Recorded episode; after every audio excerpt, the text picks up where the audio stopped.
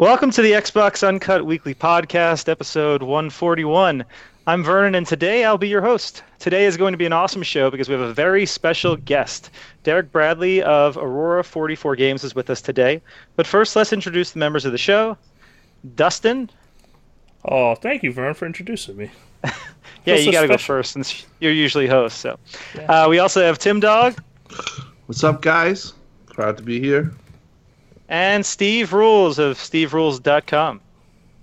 Uh, thank you for not forgetting to uh, uh, introduce me like you did on the tweet out.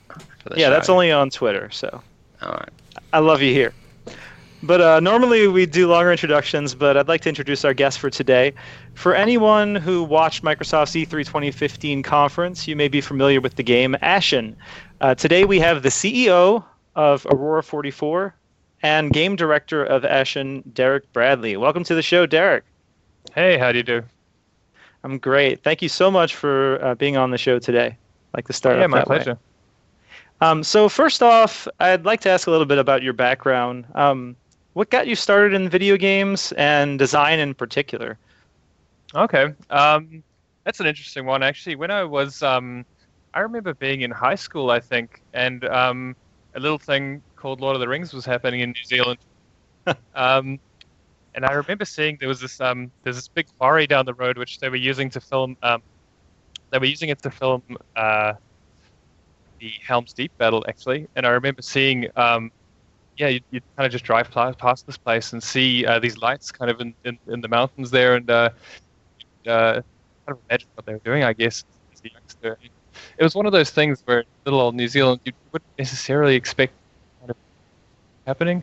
And I'd say as a teenager, um, it had a, an effect on me that it made you sort of believe you could do this kind of thing, um, that you could actually make a game, that you could actually work in games or movies or anything like that. Um, and naturally, I was a gamer too, so uh, I, would always uh, gravitated towards uh, games.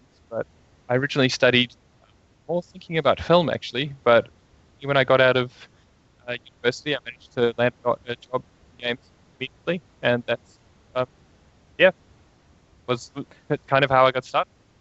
So, well, how did you get into actual uh, game development, though? What was the first uh, companies you worked for, or like how did you get to starting Aurora 44? Because I'm sure you had to go through a bit before you ended up starting your own independent studio there.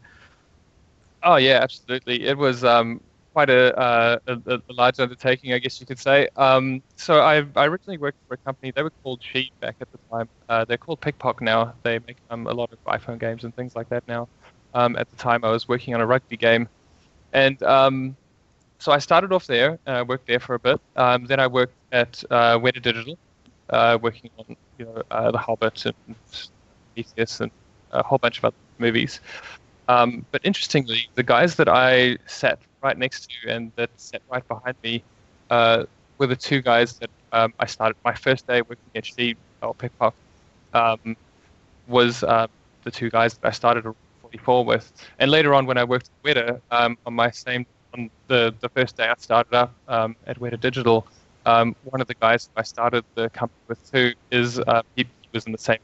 We weren't even in the same department, but just I guess ser- serendipitously, he happened to be right there. So it was kind of a lot of things lining up that um, led to being able to uh, have the talented people around you, I guess, to to uh, be able to start a company.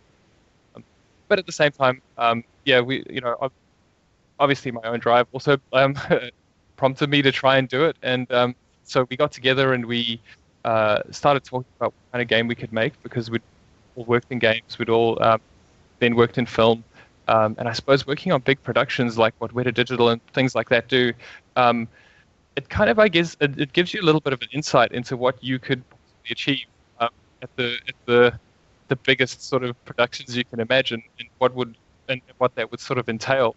So we weren't sort of, uh, I guess you could say, we weren't too scared about it. Uh, kind of just went for it and decided that we're gonna get together, we're gonna outline the, the perfect game for us, the thing that we think is sort of missing from what we could possibly play, uh, or at least what we'd want to personally see more of. And uh, we kind of took it from there, yeah. And you got some kind of grant or something? I think I saw a news article about that, right? Uh, sorry, what was that? I just I just missed the beginning of that. Okay, well, you, you got some kind of grant from New Zealand for your company or something like that. I thought I had read a news article like that somewhere. Uh, no, we didn't actually. Um, Oh, so okay. th- I, I, I could tell you a little bit about the way that we've been uh, sort of funded and the, the, the way it sort of it, it lined up for us because uh, we really started off as a very grassroots operation. There were only Okay. three of us at the start. Um, and you know, for anybody wanting to get into games, you can certainly start off that way. Um, even making something big, open world, ambitious, multiplayer, all the kind of tick boxes that they say not to do. We've certainly Uh-huh. gone for it. um, and uh, so we, as I say, yeah, we, we started off as three people. We basically quit our jobs and uh, just went for it. And uh, very quickly we moved up to a team of uh, five or so. Um, but you know that was within the next six months. But what originally happened was um, we put out a GIF um, on Twitter, which I think is possibly. I'll just quickly check just to make sure I'm not lying to you. Uh, I think it is still our yeah. It's the, the, the tweet that's pinned right to the top of our of our Twitter page. So Okay. uh, put that tweet out, right? And um, we were even a bit hesitant about it. We weren't necessarily ready for it, um, uh, showing the world the game yet, but we did it anyway. And uh, it happened to get onto something that was happening at the time called Screenshot Saturday. It still does sort of happen, but um, I remember people used to kind of feature it around a bit more than it does uh, than happens now. But I guess it's a ever evolving beast, uh, the games industry. So uh, we got onto that, and um, we happened to get like a, a few of the news outlets kind of picked it up, and uh, so the guys at ID at Xbox um, contacted us because they saw that. Uh, So um, very interestingly, yeah, and th- that was sort of how we um, got to expand our team in that we um, signed a uh, agreement with Microsoft to uh, be Xbox exclusive on consoles. So right. So you're still publishing yourself, though, right? Through ID at Xbox is how it's working. Yeah, yeah. That's, so that's how it's working. But I mean, essentially, um, yeah, ID at Xbox have given us what we needed to be able to, um, you know, take it from being uh, three guys making the game to being a team of ten at the moment. You know, which is uh, kind of what we needed. All right. And so we've all seen the trailer, but um, what was your basic pitch for this game once uh, Microsoft contacted you? The basic pitch was that um, we wanted to make a game where you didn't necessarily have to be uh, too technically minded to play it, or at least. I guess that's not even the thing because I mean, obviously, having worked in games and uh, having programmers on the team, we got technically minded people.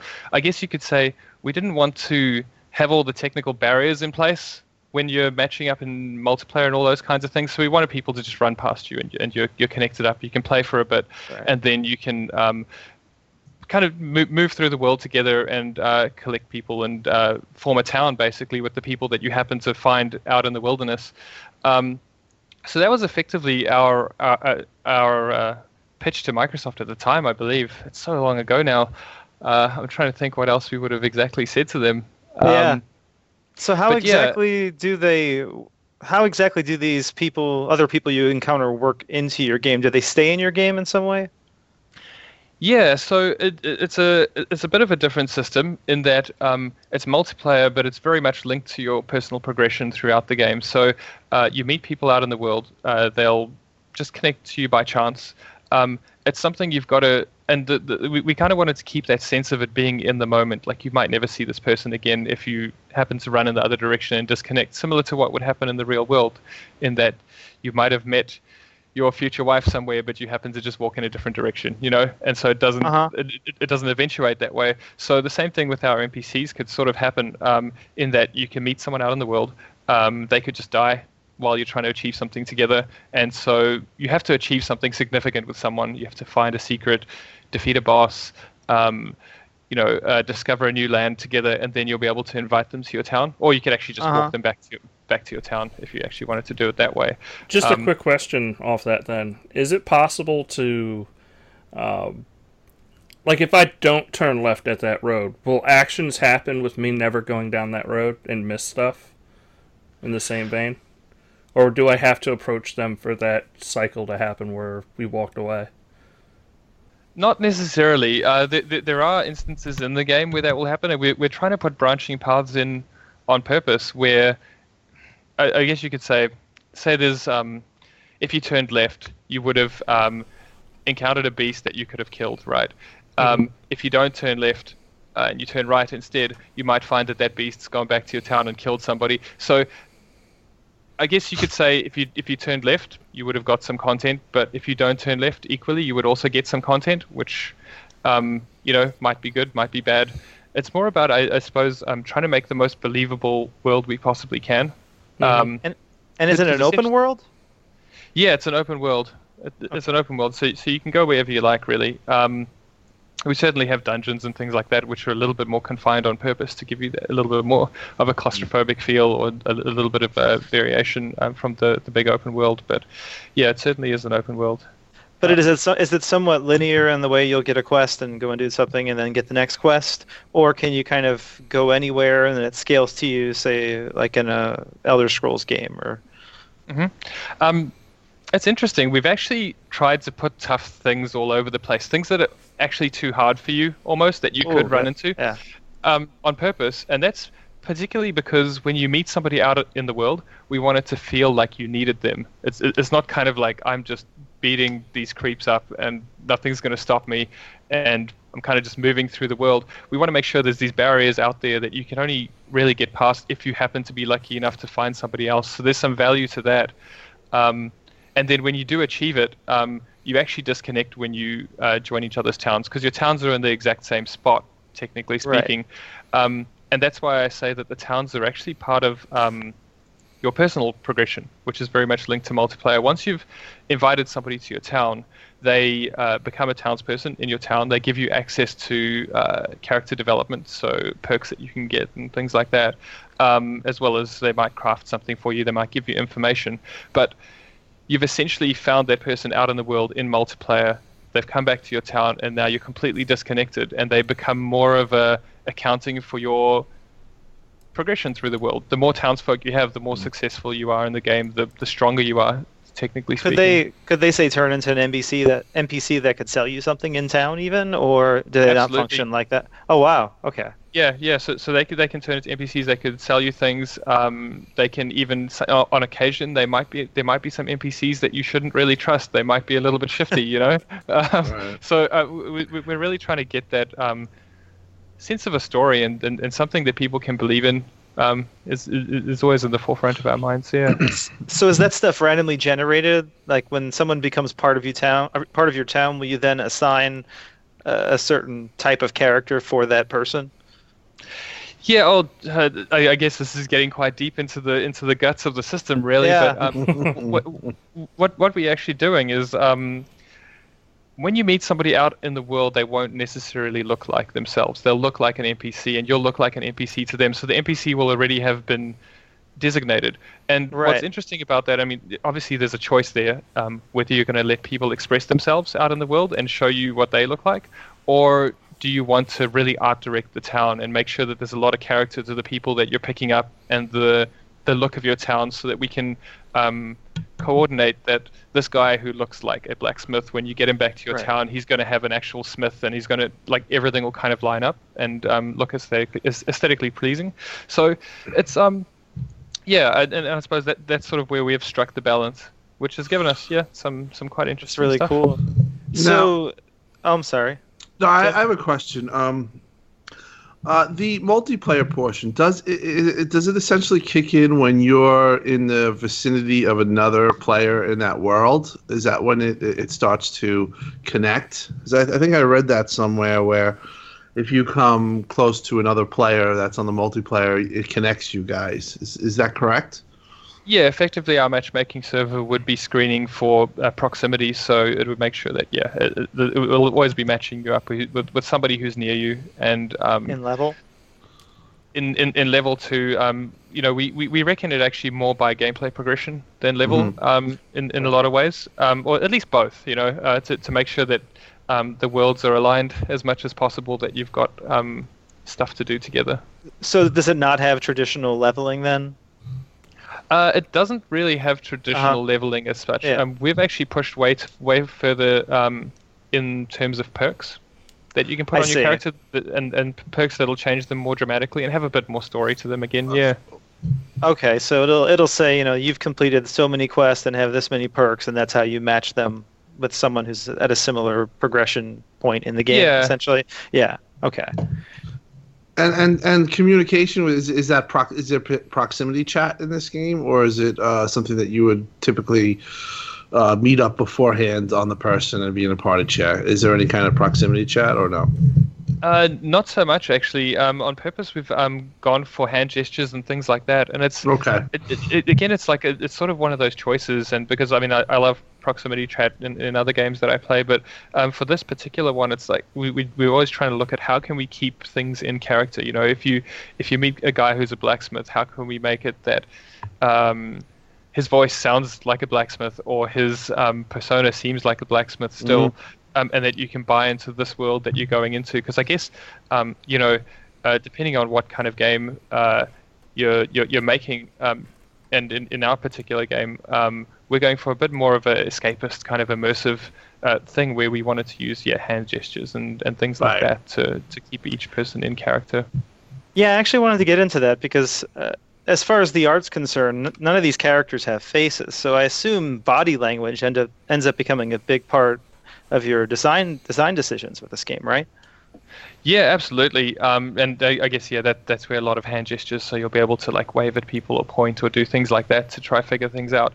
But it also comes down to that that sort of basic human thing where actions speak louder than words in a lot of ways. Uh-huh. So when you're deciding to trust someone, um, it'll just be a, a, about they, how they sort of carry themselves in the world, uh, what they do. Um, if you see that they're kind of leading you to nice things, or they're, you know, holding their shield up so you can like walk walk behind them and, and, and be the DPS, or like you somehow synergize in, in how you actually move together, and kind of cutting through the fat and letting the players see that side of things as much as possible.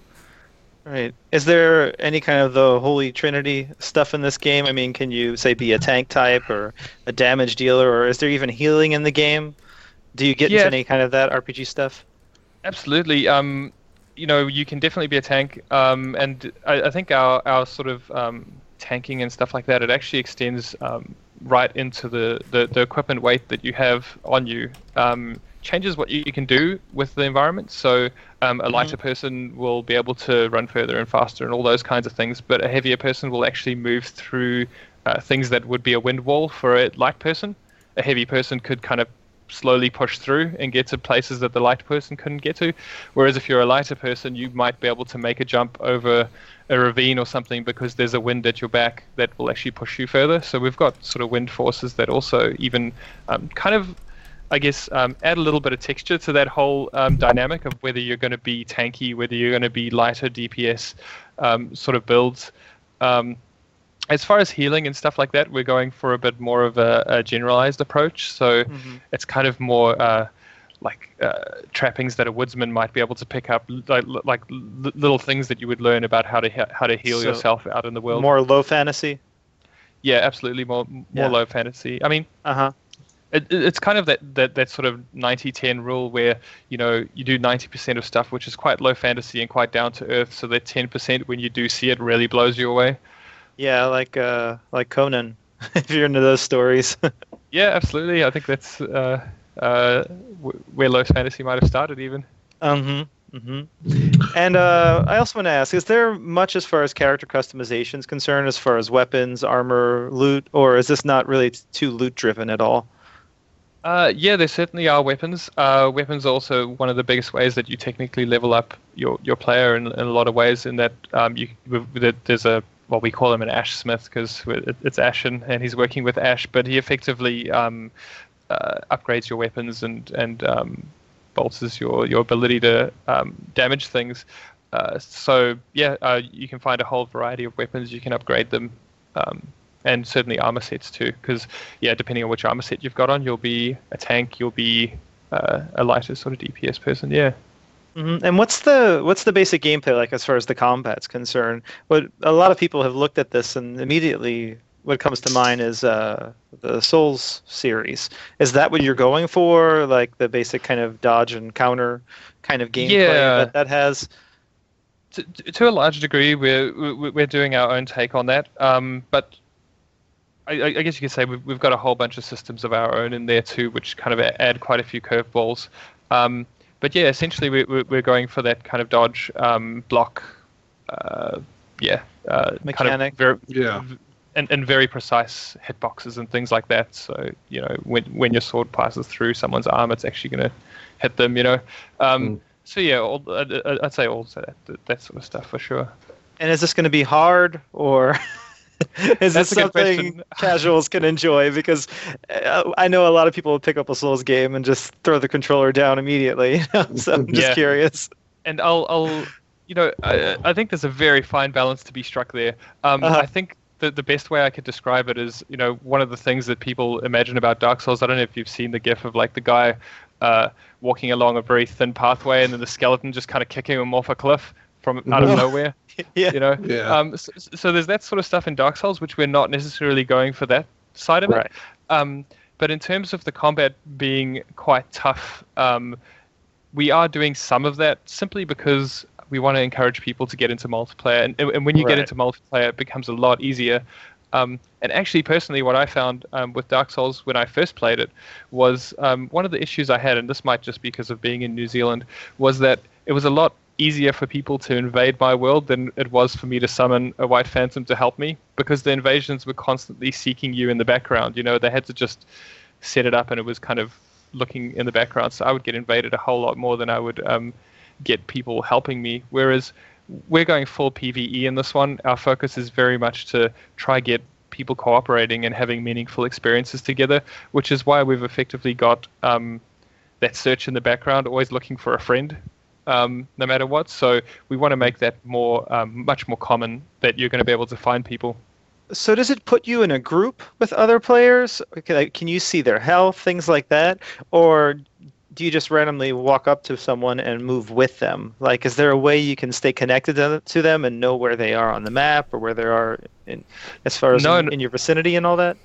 Yeah, not at all. Um, on purpose, they're kind of left very much the same as anything else in the world. Um, you know, you, you, you can tell that they're friendly, but um, aside from that, we've tried to keep them quite low key. Um, and you, you can only connect to one other person at a time. So, um, Okay.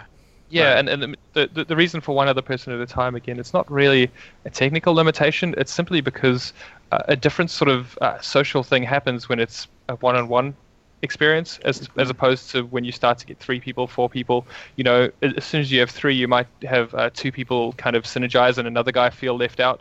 Uh, we kind of always wanted people to have to deal with each other and figure out whether they connect or not. Will you be able to see their gamer tag, or is it supposed to just be completely anonymous? No, yeah, it was, that it the was idea? meant to be completely anonymous. I think um, the uh, we, we did have ideas of you know showing the, the gamer tags of the people that have helped you in the end, or maybe once they join your village, you can figure out their gamer tags or things like that. Um, uh, th- through through through some sort of menu or something like that. So we're not really against showing it, but it's more just trying to keep the game as immersive as we possibly can, and to yeah to to, to, to keep you believing in those NPCs, make them sort of Uh-huh. a part of your world. And is this game um, story driven at all? Is there going to be a pretty big story in this? Yeah, absolutely. It's totally story driven. Um, as I say, we, we do a lot of things to try and make branching paths on many different levels in the game, but um, certainly, yeah, it's a it's a story driven game. And I got to ask you, this the art is so cool in this game. What inspired that? Is is this uh, part of your drawing, or is this someone you an artist you worked with that you really got this design going? Or Well, our uh, art director is Leighton Milne. Uh, he's Uh-huh. one of the guys I've worked with for forever. Um, but yeah, we sort of we've sort of come up with it over quite a long time. Uh, I think we formed our company at the end of 2013, but I think we'd been talking about Ashen for maybe a year before that, and sort of uh, doing maybe 25 hours a week or so on Ashen in addition to Uh-huh. full-time jobs. Oh, Um, gosh. So Wow. uh, you, you could say that we, uh, we we've spent a lot of time iterating on it. It's almost hard to even put my finger on what we we well at least where we found it. Um, yeah, I know games like like Journey, like um, Superbrothers Sword and Sworcery, uh, Mhm. the Zelda games, uh, all that kind of stuff definitely influenced us at the start, and they were, those were things that we looked to uh, for inspiration. But Mm. it's come so so far now that it's we, we kind of reference Ashen when we're trying to decide on a new Ashen thing. Um, just because we've been working on it for so long, I think. Yeah. so how far along is the game now? I mean, uh, can we expect any news on a release date soon, or a release window or anything? We don't have release dates yet, I'm afraid. Um, yeah, I mean, like it's going really well. Uh, things are pretty much going to plan. Um, but it's just, I guess, it's one of those things where we're big believers in iteration and making sure it's right, so that when we Mhm. put it out, I mean, and, and, and this is probably a, a part of our approach of wanting to make a day one game that is uh, a finished product and a whole product. And um, when you you know put it in your console, you're going to be able to just play it and it's going to be done, sort of thing. So we're trying to come at it from as many angles as we can to make sure it's really battle tested and ready to go. And is this going to be a digital only title? For now, those are the plans, but Uh-huh. yeah, we'll have to see. Uh huh. And how, oh, I want to ask one more thing. Uh, how- how how big is your team now? I know you said you started with three and then went to five. Yeah, we've we've got a team of ten now, so Wow. yeah, getting up there. Getting slowly. bigger. It's, uh, yeah, it's good. You know, I, I think um, you know in, in the past we've sort of flirted with the idea of um, suddenly adding another five people to the team or something like that, but it's just kind of worked out that we've seemed to add sort of a person a month or so, and it, it, it kind of lets the team keep a good culture, and uh, it means that we can kind of give enough attention to the new people that come on. Mm-hmm. mm-hmm. And what were you going to ask Tim? Uh, no, we were talking about how it's going to be a, a digital title. Um, what are you slated for uh, as far as um, release? Uh, Windows 10 and Xbox One? Yeah, absolutely. Um, we would certainly be on both. And you know, uh, one of the things that's interesting about that um, was uh, that the because obviously being a multiplayer game and wanting us to uh, be able to connect with as many people as possible and as as as often as possible is the bigger the player pool, the better, really. So if we can get uh, crossplay happening and all that kind of stuff, Oh, uh, really? which we That's good. o- obviously can, which, which will be excellent. Yeah. So would crossplay only be between, say, like a Windows 10 and an Xbox One version, or if there is a possible Steam release, would it include that too? How's that work? We would try to, but I, I, I believe it would just be between um, Xbox and PC. Yeah, oh, it's, it- it- it- Xbox and Windows 10. Um, I don't think that the Steam would be able to do it, but maybe. I'm not not Mhm. 100 percent sure. Right. So how is it developing for both environments? Do you feel like it's two separate things, or do you feel like you're making one game that can easily be on, you know, Windows 10 as a, a, a UWP and also an Xbox One game? Yeah, it's. Uh, I, I think it's totally fine actually. The the different environments don't make that much difference to us because um, we're we're using Unreal Engine, um, and you know effectively we do our performance profiling and all that kind of stuff to make sure it works. But um, essentially, Unreal makes a very very smooth uh, product that is, is is is quite easy to transition between the different places we need to put it in. Mm-hmm. Well, this sounds exciting. Um, yeah, so everyone is listening, make sure to check out Ashen. Looks like it's going to be awesome. so uh, I did want to go into some other things since uh, we were getting into the stuff about UWPs. So how is it working with those, and what are your feelings on on uh, using that and, like I said, the integration between Xbox One? Do you think it's a, a really great step moving forward? And are, are you are, are you Are you happy? guess, are you having any- are you- going- y- yeah are you happy with the way Yeah. it's going right now? Because I know there's a lot of back and forth on it right now. Yeah, I mean, like it, it certainly seems like a, a work in progress right now in terms of like how things are going to finally shake out. So I'll be interested to see how that all goes. But you know, the the, the bigger player pools, being able being able to have it on multiple places and, and, and draw our players from from multiple places is only good for our game in particular. You know, um, so yeah, from our perspective, it's been quite good to be honest. And is it something that will be easily uh, that'll be easy to scale, say from one platform to another? Because um, one of the big stories right now, as we talked about before the show, is that uh, Sony is actually coming out with a or it looks like they're going to be coming out with a new console this year, um, which will play all the old games, but they're going to have to make new versions of the game of games in the future starting in October that'll run better essentially on the new console and they'll still be cross-play with each other and all that. So um, if Microsoft did something similar, would that make the transition easier now that you're making it as a UWP? Like, do you Mhm. know much about that as far as like how that's going to transfer from say like PC to a console or to another console that's in the future?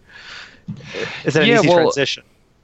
Yeah, I, I, like honestly, I think it would be quite easy, but I'm I'm not developing for PlayStation, so I could I couldn't exactly Mhm. say what uh, requirements Mhm. they might have. Well- but um, for, for for my experience with Xbox has been that it's quite an easy platform to develop for. Uh, we haven't really Mhm. had any issues, so um, I can't imagine that having a little bit more horse, horsepower would be detrimental. Yeah. Uh, yeah. But would it be as simple as just transferring that UWP to a, a new piece of hardware, or would there be a lot of optimization after that, or is it something you think that would be difficult? Yeah, well, you know, we're currently balancing our game for PC as well as Xbox One, and Uh-huh. you know, say um, there there was a 1.5 uh, that came out. Um, I can't see it being very difficult to go from uh, lower specs to higher specs. Um, you know, it would just mean that we can add more stuff, uh, which is a, a lot easier than if you've got this really uh, ingrained, like high tech stuff that will just not go down to a lower spec. Um, Right. That's Mhm. very hard, very very hard to pull out. Um, but as far as um, having a bit more horsepower to, to, to add a bit more frame rate, add, add a bit more resolution to stuff, you know, um, I, I don't really see any issues with that. Mm-hmm. I have a question. Um, it's it's uh, kind of we did talk about it, but I wanted to, to ask this question. Uh, the design of um, what I find makes um, Ashen uh, kind of like stand uh, out from other things is the faceless uh, characters. I, I kind of think I like the artwork of it. I think it's um, it- for some for some reason it just it has a unique feel what was was who was that an overall idea or like was was that a group idea or was there a little um, who came up with that idea and how did you come about that? And was there any kind of were you guys a little nervous about it at first when when you're talking about the infancy stages of developing the game? Um, how did you guys come up with that? Because I like I like I said, I find that there's some type of it, it- it has a little appeal to me in, in a way, um, uh, art style wise. Yeah, sure. I mean, I, I can tell you exactly how we came up with that one. So, uh, this was while we were still working at Weta Digital, just doing doing stuff in our spare time. Um, and I remember Leighton, our art director, was kind of just going through sculpts uh, of of what a, a a generic player character could look like, and he'd done like ten different sculpts, and each face was a different amount of detail and different something else. And then one day he just like took a giant brush and smashed in one of the faces. And I looked at it, and, and, and, and like he, obviously he, he brought it to me. He's like, you know what, I kind of like this, but I'm really just not sure because it's it's obviously just it's something people aren't necessarily prepared for, and it's a bit of a it's a bit of a risk in a way. Uh-huh, yeah. Um, but yeah, I I- I also just looked at it and I was like, yep, we're done. This is it. Yeah. Yeah, because that's, that, that's what's cool about it. I, I would think in the in, at the start of this, like you would think that that's a risk, but uh, overall, what I see from now, you know, obviously I'm looking at the the the uh, gameplay and stuff like that. It, it does have a certain type of um, appeal to it, or it, it, it has like a, a a a way about it that that um, seems different, which I like. Yeah, Yeah, that seems yeah, to be and- a hit. and, and it certainly fits with you know us wanting uh, people to express themselves within the game. You know, if if you look like um, Nathan Drake, or even if you look like Master Chief, who has hasn't really you can't really see his face, but he's got a lot of character to him. Um, sometimes for some people it might be hard to identify with it or to put themselves in it. So we just try to make the face as blank as possible so Yeah. people can kind of get past that part of it and Yeah. experience This is look more cool. at the environment and stuff like that. Yeah. So, what kind of monsters are going to be fighting in this? Are we talking dragons, or are we talking completely ficti- fictional characters that we haven't seen before? To a large degree, I'd say they're all quite new. Um, Uh-huh. You know, uh, we've talked about rats and things like that, but I don't know that we're actually going to do those even. Um, I think that um, most of our creature designs have, uh, yeah, we, we tend to do something a little bit different with everything. But at- at the same time, when I say different, it's always that uh, that 90-10 kind of thing where Yeah. try to do something that's mostly of our world, but we twist it just enough to make it interesting. Um, just and I guess it's uh, the way I'd put that is uh, it's kind of like a painting where you've got this one little point of interest that's got to be hyper detailed and really interesting, but your eye also needs place to rest, which is why paint- paintings have um, quite um, plain areas in them, particularly landscape paintings. Um, and it's the same thing with our design. It's like we're giving people's minds a place to rest for a lot of the time, and then this like bit of candy immediately, which is interesting and has contrast, and then you can rest again. You know, it just gives things, Mhm. um, yeah, a, a nice rhythm. And is this going to be combat heavy at all, or is there a lot of exploration? Are there a lot of puzzles, things like that? Because it, from the trailer, it seemed like there will be some puzzles and stuff like that. Yeah, yeah. I mean, like, I'm not sure that the, I, I would consider the puzzles as overt as what you'd find in uh, like Zelda games and things like that. Right. But, um, th- th- there's certainly um, different ways to do everything. We we always try to make um, a way to use kind of travel and knowledge of the land um, to be able to achieve the same goals as just brute forcing and fighting everything. So, um, and someone who's good at travel will naturally discover things that someone who's good at combat wouldn't. Well, and and vice and also and also like you said um, if you're not carrying as much equipment on you you're lighter and can maybe use the wind to make a longer jump could that person then help the other person who's behind in some way or is, is that implemented into the game at all Yeah, absolutely. I mean, like the, the, the simplest form of that. I mean, th- this isn't even um, as complex as what you described, but I mean, you can see in the trailer there's um, that door that they open together, and you effectively have to have two people to open that door. Um, so we've we've we've extrapolated that right out so that two people can yeah um, assist each other in a whole bunch of ways that are interesting and and kind of build that bond between you. Yeah. mm-hmm. well awesome yeah and, and i know we're all excited about this game it looks like it's really going to fill a particular hole in the xbox library um, because they don't have an exclusive game that's anything like this honestly Right. Um, so, yeah, this is really exciting. Um, and I mean, obviously, you're a gamer if you're making games. So I have to ask you, like, what what games are you playing? What kind of games like really inspire you as a game designer?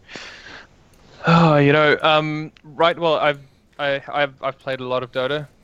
Play a bunch of, of League of Legends at the moment, and as a designer, those are really interesting just because of the sheer variety of abilities, and um, particularly the guys at Riot seem to bring out a new uh, champion every couple of months or something with like absolutely different um, abilities and stuff like that. So uh, I think that one's really exciting from a design perspective, to be honest. Uh-huh. Um, just the yeah, I, I'm always amazed at how they can come up with something new after having like a hundred plus uh, champions in the pool already. There's like some new Mhm. dynamic that they can pull out. Um, would be a really interesting one for me. Yeah. Anything current you're playing, or have you just been so Uh, busy? Well, I, I just picked up Dark Souls 3 because you pretty much have to. Um, Uh-huh. So yeah, I'm, I'm playing that on uh, on PC at the moment. Uh-huh. Uh, and yeah, very exciting. I, I need to find more time for it really in between work, but um, yeah, that's always good. Uh huh. And since we're talking about that, I mean, we have a very important question for you: uh, SNES or Genesis? I'd have to go for SNES just because I haven't played that much Genesis. Yeah. So. Dustin rejoices. I frown. Yes. Oh. The SNES has been on a victory streak. yes, I'm so happy. It really has. I'm the I'm the odd one out here. It's hard to be a Sega fan. Oh, I, I would I would pick. Uh, oh, where's the the Mega Drive over here? Over the Oh, that's right. SNES, Sonic for Life, and The music to SNES kills everything. I'm sorry. It's just it was a thing of beauty. They had amazing soundtracks. Just go listen to Don- Donkey Kong Country. It was just amazing. You said Sonic for Life. I can't be Sonic for Life. I can only be Sonic till the end of the '90s, personally. yeah, that, that's that's a, that's that's a, that's a, that's a fair comment. I, I kind of assume that there was nothing after that. yeah, they just No, like, after just Sonic Adventure 2, it just doesn't exist. It's over. But like uh, Crash Bandicoot, you know, after the sort of Naughty Dog games and perhaps the first Vivendi one after that, it's kind of you know he's been in retirement. Yeah. Okay, a final question. This is is a really important one. This it gets heated. Halo or Gears? Oh, that that is a tough one. Um, I'm gonna go for Halo just because of Halo One, the first one. You know, I, I'm gonna go. I'm gonna go for Halo because of that. Oh, I, I'm not. It, it, it becomes a little bit harder for me now, but yeah. Oh, you haven't. You, have you not played much Halo since the first one, since E? CE? I've I, I haven't actually. Well, at, at, least the, the the most recent, I haven't played much. I've I played a lot of the first one though, so it's enough Mhm. to make up for it. I'd say. Oh yeah. Did you do the LAN parties? yeah. Oh yeah. Have you tried the new Gears beta? Out of curiosity. I have not. I would be interested to, but uh, yeah, no, I have not. Have you been playing that? I know everybody except for me. Yeah. I'm I'm more of a. I, I hate to say it, I've I've put probably about forty hours into Minecraft this last like two weeks Okay. because it's Minecraft and I'm addicted personally. Like it's my Yeah.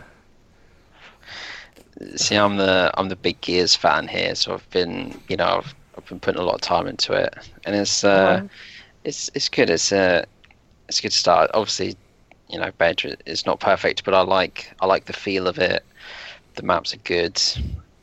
You know, uh, obviously that you know I kind of said it, it's a beta, but it's like an alpha build, so Mhm. you know I'll forgive them on some things like the audio, but I'm very encouraged by the, the sort of start that they've made and and hoping to see more soon.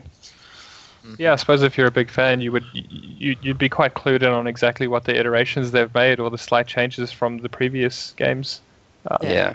How, how so it's do you- sort of evolved.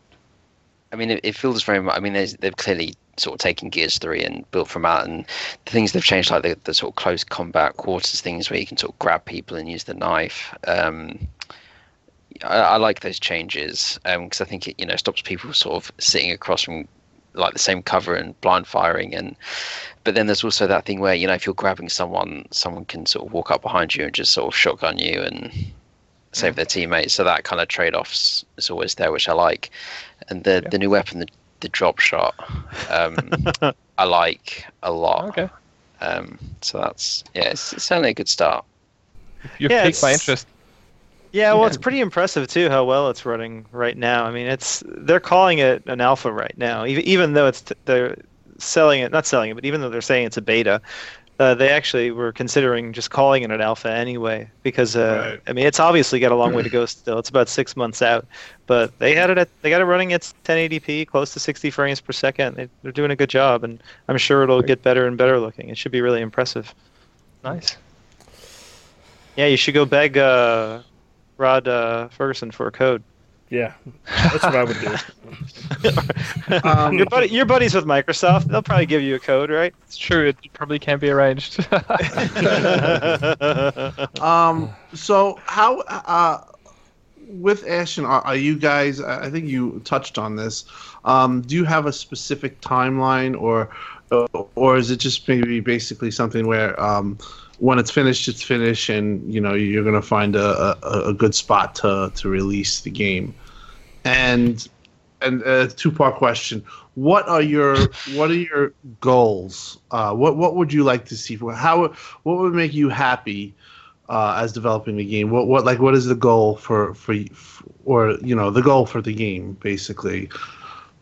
Yeah, it's it's interesting. I think for us, and I mean for, for me as a designer, I'd, I'll I'll answer the first one first. I guess is that um, I mean, so so the second one first is that um, my goal is really just to make something that I'm proud of, to be honest. And I I, I truly believe that if you're going to try to do something a little bit different, uh, a little bit uh, where you have to stick your neck out a little bit and try a, a few things that might work, might not work, um, and you really have to test it and make sure it's good. Um, yeah, for me personally, it would just be that when we do put it out and when people can play it, that they get it, you know, and that they and, and, and that they enjoy it would be the the most important thing. So, yeah, uh, you know, you, you never know which way these things eventuate. If we have a very uh, like a small, really passionate group of people who love it, I'd be totally happy with that because that's kind of why we're making it. Um, and yeah, anything more than that's kind of a icing on the top. Mm-hmm. And yeah, I mean, it- it- as far as development, that probably reflects our development too. In that um, we're, we're we're trying a whole lot of new things, so it's very hard to um, call exactly what our timeline is. Right. But um, essentially, it's just about making it good, making sure it's ready. Cool. Oh no, you've totally sold me on this game though. Like I, I was kind of like I don't know. I didn't really follow the game all that much, but just oh, I can't now. Like this is all I'm gonna. This is like my top game coming up. I really am excited to play this. I like the idea. and- I really love the idea of not like joining multiplayer or having somebody come up and just not knowing who they are. Like that is fantastic. Like the idea kinda behind like- that. It's kind of like in the division doing jumping jacks to get someone Yeah. to play with Yeah. you, right? Well, no, I think Well- this is more detailed than Or, that. da- or Like, dancing in Destiny, you know. because it's this really it, it, it forces people to like show who they are without like you can't yell at somebody Yeah. or you can't mm. Can know. you use the environment to hurt someone you're playing with? I think technically you could. You could probably like aggro some horrible thing and then like pull it pull it onto them. Um, I'm just curious. If, is this going to be PvE like the division? Can I walk in front of a door and stop them from walking out? no, no, yeah, that, that is one of the things because, like, you know, we, I, I think a lot of games have found really as soon as you put like anything players can do to each other, they will do it to each other. So Right. We've got to, um, we, we sort of try cater it to, to, to yeah, tr- try keep things moving. I guess you uh-huh. could say. yeah. And so I wonder our- if, Oh, if me and Vern accidentally met up, if I could like push him off a cliff or something. I mean, or set up a trap. Yeah. Yeah. Or is there no clip? Yeah, no, no. Yeah, oh, th- th- th- there certainly are cliffs you can fall down, but you can't really push each other down. It no, I, I think the worst things you could do is probably like aggro an enemy that they didn't want aggroed, or And then you could just kind leave. of lead them in.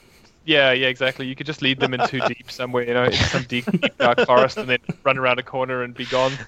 Yeah, They call it they call it PVE griefing in MMOs. Yeah, exactly. well, I, I, I know Phil's looking forward to to Ashen because um, I had made uh, me and my friend uh, Fernando. We kind of uh, sometimes make these things. We made an infograph of upcoming games, and we had the box art of uh, or you know a, a- an idea of box art for games that aren't released, and we were like basically listing listing them. And I showed Phil. And he goes, "I like it, but you're you're, you're missing a couple of uh, games that I want." And he mentions your name, so I know uh, Phil Phil is looking forward to your game. Oh, yeah, and you I got the always like, stage always time. like talking to him. Yeah, yeah, absolutely. cool. Um, Phil is very cool. He's such a passionate um, person about games that yeah, always always good talking to him. And uh, what kind of support is Microsoft giving you? Like, are, are, is there uh anyone from Microsoft Studios who's actually working with your team or anything like that? Yeah, uh, Nate and Chris from the ID at Xbox team are great supporters of the cause, um, and they've uh, been working with us for a long time now. Um, and uh, yeah, absolutely. Uh, they obviously we've got an uh, exclusivity agreement with them that we're coming to Xbox. Um, but in general, they're, they're always very keen to, to talk to us to figure out what we need. Um, they're always uh, very happy to offer publicity and all that kind of stuff. Um, if, if anything, we're the, the, the, the more sheepish ones that we, we want to like be able to really show something big and amazing. So uh, if, if anything, we, we, we, we sort of hold off a little bit. But um, yeah, the I mean, like, and, and, and I guess you guys must have uh, picked this up from uh, kind of following what they do for a while. But the ID at Xbox team are just such a passionate group of people, an amazing team to work with. Really, um, they just absolutely love games. They all play games all the time. Uh, Chris, so yeah. Yeah. Chris is great. Chris Charla, he's a, he's a really. I, I met him at E3. Uh, Talking about a passionate guy, he's uh, he's really done well. I think with the ID at Xbox program. Yeah, yeah, they, they, they certainly seem to have um, found that sort of uh, really just I, I don't know how they've done it, but within such a big organization, they've managed to gather to them such a uh, a great group of people that are really um, do everything they can within the organization to push new, interesting content, uh, which is quite amazing. Yeah. And can we expect any new gameplay or a trailer sometime soon? Will you, will you, will you be? I'm, I'm not saying will you be on stage at E3. I'm not gonna Just- make you answer that. But will you guys be at E3 to show the game? I'm not sure Okay. yet. You know, we, we, Yeah. we sort of haven't made plans. Um, my my uh, my focus has really been uh, sort of heads down trying to make uh, development happen, but that's something we'll Ah. be looking into soon. Well, Yeah. that actually, I have a question in regards to that. It, it- you know, it, it does to go to E3 and to do and to to, to create a trailer. That all d- definitely definitely cuts into development time. Is that is that fair to say? Uh, because I, I know like a game like Recore, and everyone's like, well, they didn't show it and they didn't show it last year. But mm-hmm. to stop and make a, a, a, a trailer and go to E3, that def- w- w- would it be fair to say that that has an, an effect on uh, does it uh, on development? It, it slows it down, obviously, um, instead of just going head straight ahead and just keep developing. Yeah, exactly. fair? And, and and I mean, particularly on a on a team of our size, I mean, um, we're uh, on on the smaller end of the scale. That um, if a couple of us go over to E3, we're losing sort of twenty percent of our team. You know, um, Yeah. as as well as working on a trailer. Um, do- it, it, it certainly does um, take its toll, but you know the the benefits you get from it if you do it at the right time in the right way is is, is really good. But at the same time, almost when you don't see something at E3, it kind of might mean that you're going to get the game sooner, which Right. is Yeah. uh, yeah. may, maybe a good thing. Um, Mhm. yeah. And we got a question from chat. Um, is this a kind Ow. of game you would ever consider for game preview? Uh, we, we have thought about it, you know, um 'cause Uh-huh. uh and, and I certainly, I'm, I'm not really against game preview. I think that Uh-huh. it's it's really good for certain types of games, but I think for this one, our fo- focus has certainly been to just have that kind of day one experience where Right. you can load up the game, uh, play the game, and it's kind of perfect. Um, I've had uh, really conflicting experiences where um, when I've played some games in beta or in early access sort of programs, and um, some of them I've loved that, and others it's kind of ruined the game for me. And so Right. I, I- I think it's a tricky one, and I think in this particular case, because we're trying to orchestrate so much stuff and so much story, um, that we would rather probably just release it when it's ready. Yeah, to Right. make sure yeah, that kind of- makes sense. That Yeah. makes sense. Uh, I had a, a question, if well, more of a something to talk about. So I noticed the, I mean, the art styles are very interesting, but also like to do with the light, and there's no sun. Um, Mhm. And obviously it's all to do with the ash. I wondered if you could sort of talk about that and how you sort of came up with that idea, because obviously that's in the name Ashen. Um, Yeah, sure. Um, so this is a, a, a world where, uh, as far as you know, or as long as people can remember, there's been no natural light whatsoever. Um, people have effectively had to live by, by candlelight, um, and slowly they've been dying out. Um, that's not necessarily the truth, though. Uh, the truth is that there was light, but there's no sun. Uh, the light sort of was produced by this ash, which kind of erupts out of the ground.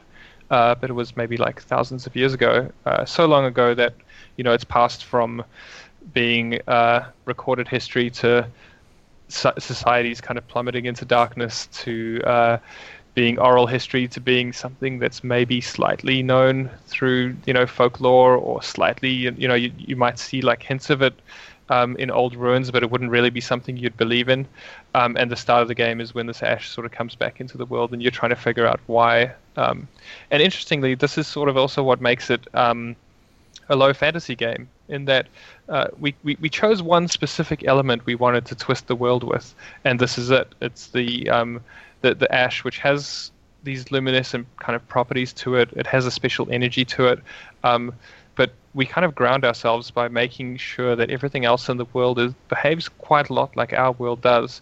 Um, it's just figuring out how this ash has twisted things, how it, how it's changed things and made the world a bit different. Yeah. Oh, no, that's that. I mean, it's interesting because the, you know, obviously, as I mentioned, to do with the name and, and the aesthetics. So that's a, quite a sort of cool thing. That's perhaps a bit different. So that, that was something I, I noticed and liked about it, the way that it looks. So And as you. far as the mood's concerned, are you going for a bit of a horror vibe with this game?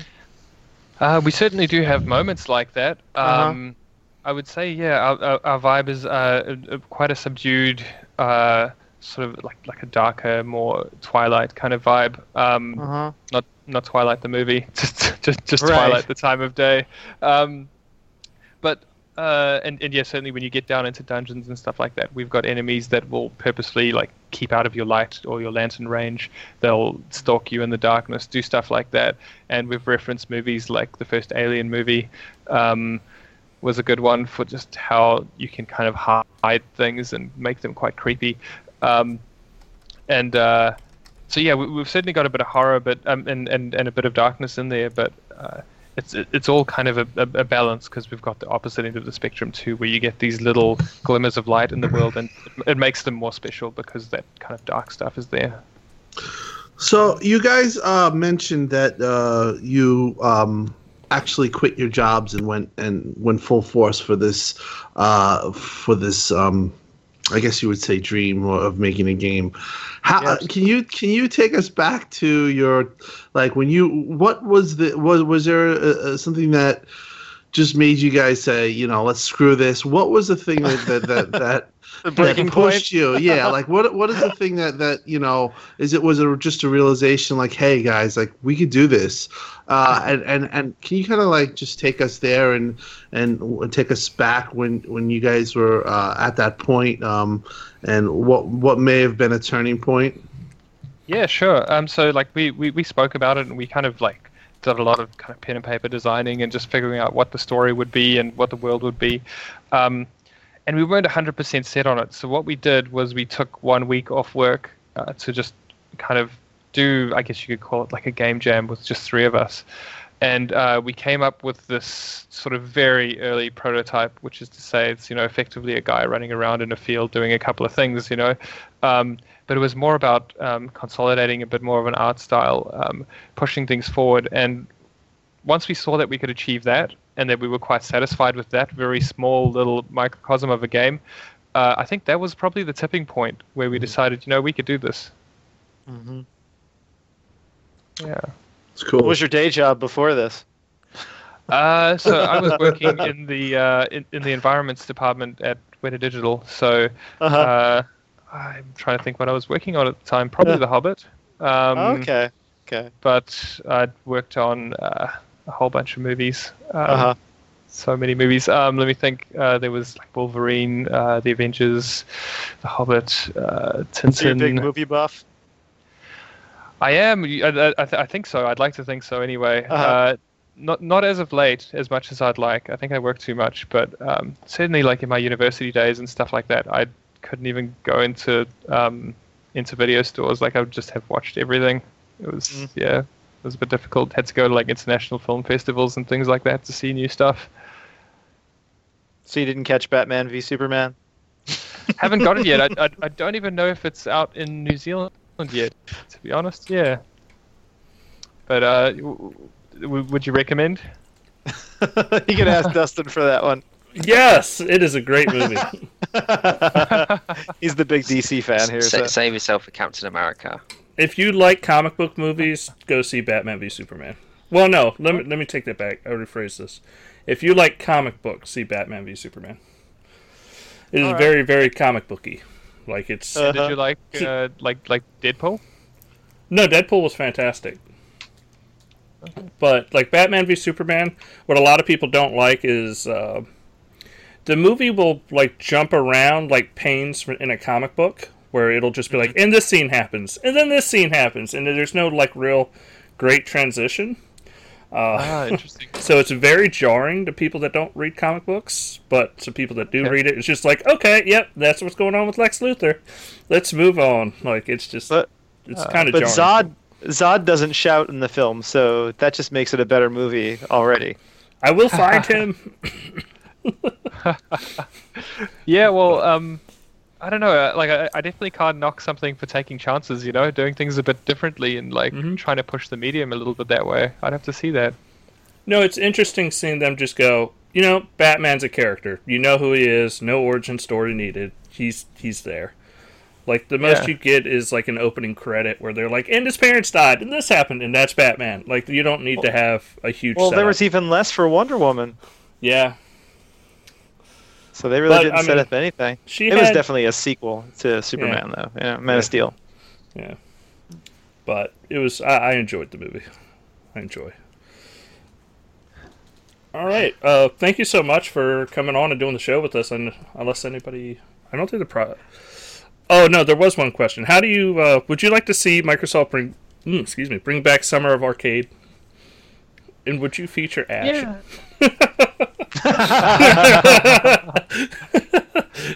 Well, it was up to you. Yeah. yeah, like I, I, I I certainly think it's a good thing. Um, you know, uh, I, I think particularly for, for, for, for games in there, I mean, it, it, it, it definitely pushes the marketing for them. It, it, it helps them get their names out there and, and to just like, uh, yeah, I, I, I- I think it's amazing. Um, if they it, and, and I also think it, it, it's kind of like that E3 question where it has to come just at the right time for your particular proj- uh, project and when you've launched Yeah. and how things have happened. But yeah, it's uh, it's certainly exciting.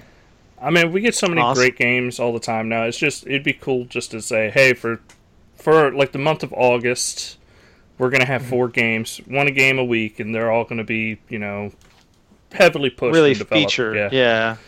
Yeah. Yeah, that, yeah, that's been one of my criticisms actually of ID at Xbox. It feels like they're getting all these awesome games, but they're not quite getting them out there for people to see. You know, and I'd, I'd like to see that change. And I, I think something like a uh, you know, like an arcade, bringing that back would really help push those games to the forefront. So. Yeah, I think there's like there's a lot of uh, ideas like that which are amazing, and it's it's kind of tricky because the um, the landscape changes so fast in terms Mm-hmm. of how you could market a game and, and, and, and what is games marketing. I mean, uh, I remember seeing like Fallout got ridiculously marketed just everywhere. There were Fallout posters just stuck all over everything, pretty much. Mm-hmm. Um, They reviewed well, and yeah. yeah, and, and that, that, that's sort of the old way of marketing, right? But then there's um, the, the the newer way of doing things where it's not about Super Bowl adverts necessarily. It's um, talking to you guys, you know, d- doing things like Summer of Arcade and things like that, where you can actually put stuff in people's hands and get word of mouth going, and um, kind of do it in a very um, genuine sort of way, which is it's interesting, but it takes a lot of thought, and it, I, I think it's um, it's a tough one to do right. Yeah. Well, and I bet it's hard with timing too when you're working with something like ID at Xbox. It's probably really hard to set dates for all these developers because they're all going to be on their own on their own in their own time frames, their own calendars, you know. And to just get four of these games back to back, four weeks, that would probably be something pretty difficult to uh, to put together because it would it might require someone having to work harder to get their game out on time, or also pushing back a particular game, and that might be hard as far as funding is concerned for them. So yeah, I understand that too. So Yeah, yeah, certainly it would be something like planets aligning to get everything Yeah. working just Yeah, right. it, it, it honestly has become, uh, especially for bigger titles too, like AAA's. Like it's be, it's it's gotten down to a science to release the the, the games, like when to release it, when to place it, when not to pl- put it in this glut Yeah. of games versus this. yeah, Uh, there's a lot to consider. It's it's kind of fun how uh, this Yeah, is like- stuff that you don't you we didn't think about. You know, I, I don't remember talking about this stuff five years ago, but now it's central. You know, do you release this game with an uh, you know uh, this type of game that's going that day and all that type of stuff. Yeah. Yeah, I gotta imagine you don't want Ashen releasing next to Gears of War or like any.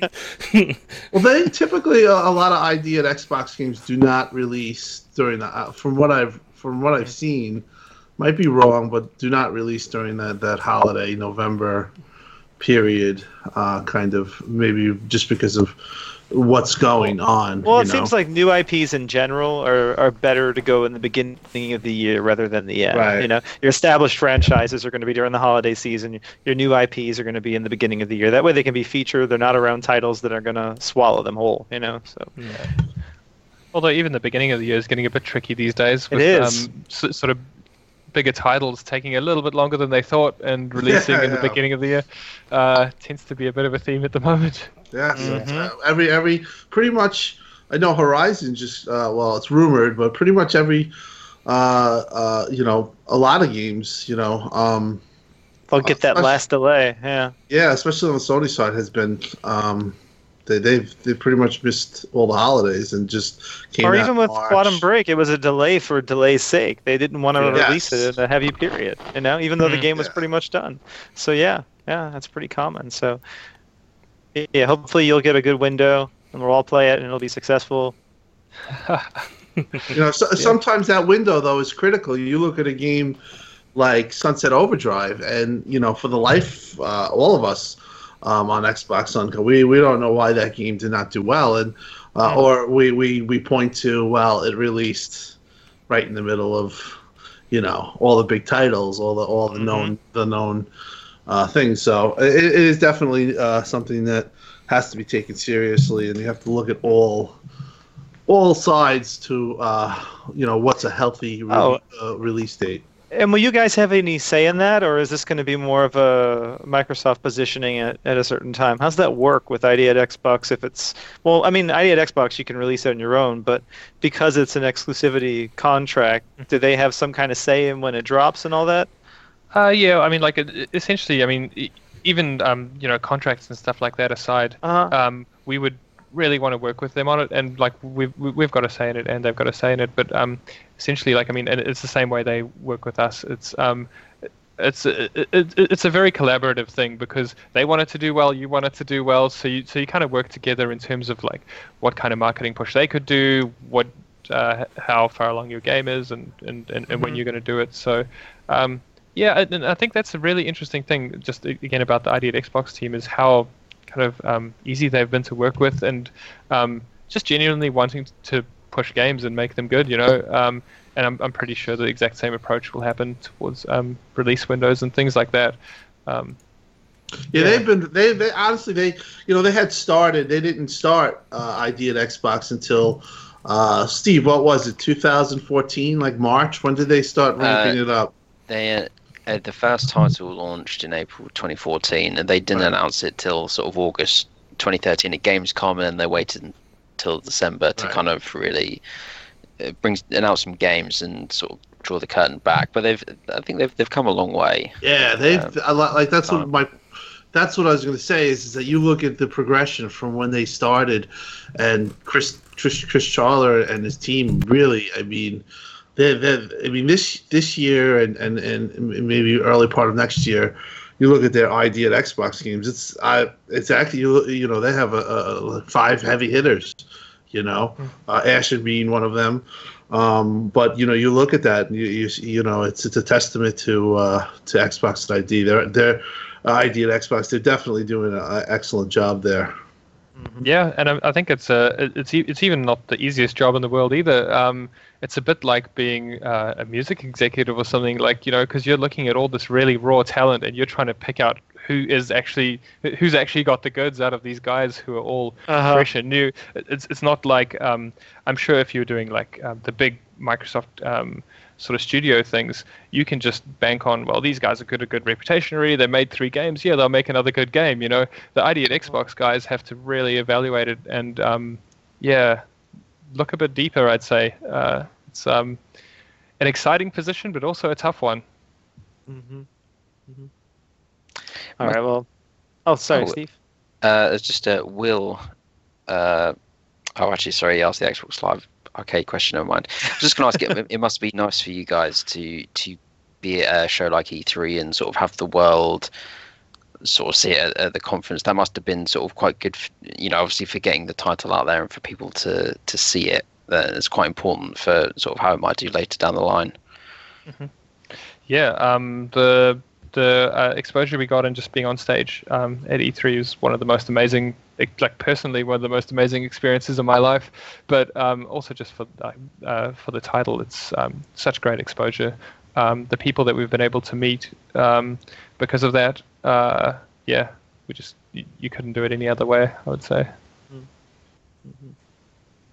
Yeah, we just want to we want to thank you for being on the podcast. We know you're a busy guy and have to get right back to work. I'm sure, huh? Yeah. well, thank you very much for having me. Yeah, uh, it's been great talking to you guys. Uh huh. Yeah, and we'd love to have you back. Maybe after the game launches, we can hear from you again, see how things went for you. You know, be wonderful. Yeah, absolutely. Uh huh. Thank you All so right, much thanks, for coming folks. on. Thank you. We will Yeah, thank up. you so much. Uh, We really thank you. enjoyed It's it. You're Very awesome, interesting. man.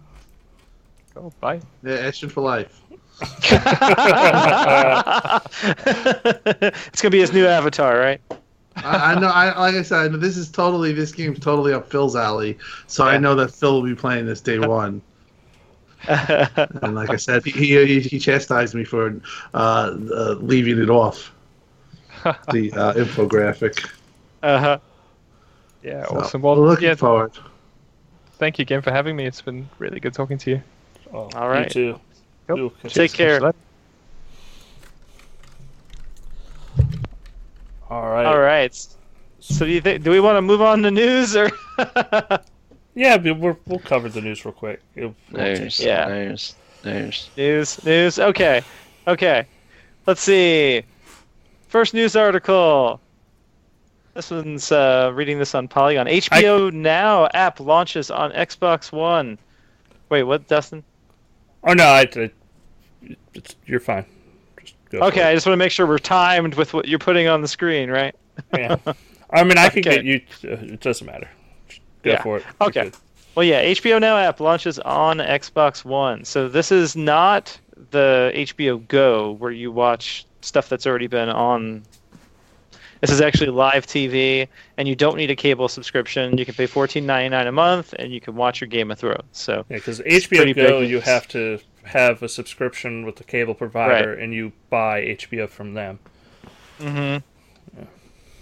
So for But- this, Game of Thrones, Silicon Valley, like a bunch of shows hit this uh, this weekend actually. Mm-hmm. So yeah, But yeah, this is exciting because if you just want to subscribe for a couple of months or a few months, you know, to watch your series, and then you're done, and you can come and do it again the next year. So this is pretty exciting. I know for a lot of people, and it's timed at the it's it's at the right time with Game of Thrones here. So that's really exciting.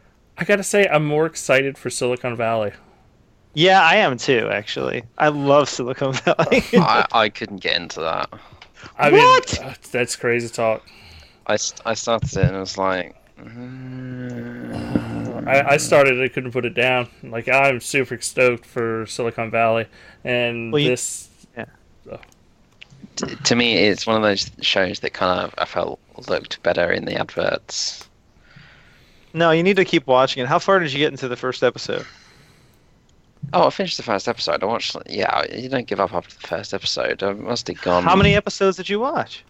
Okay, well, I don't quite know. It was a, there was a few. There was definitely, you know, I, I definitely gave it a, a chance. Yeah. It's just that last episode of the first season to me is the ultimate It's episode of it. And it re- yeah, and it just it gets that's exactly what the show's about, and I love it. Absolutely love it. Maybe it's a I would It- it's an quote American what, humor what you're thing, talking right? about, but it's uh, yeah this this after right? this interview, yeah, yeah. yeah, After yeah, the yeah, interview, I don't want to go down that path. the ratio, you know, you just got to get the right Yeah. ratio. Yeah. yeah. Anybody who watches Silicon Valley would be laughing right now. yeah, absolutely.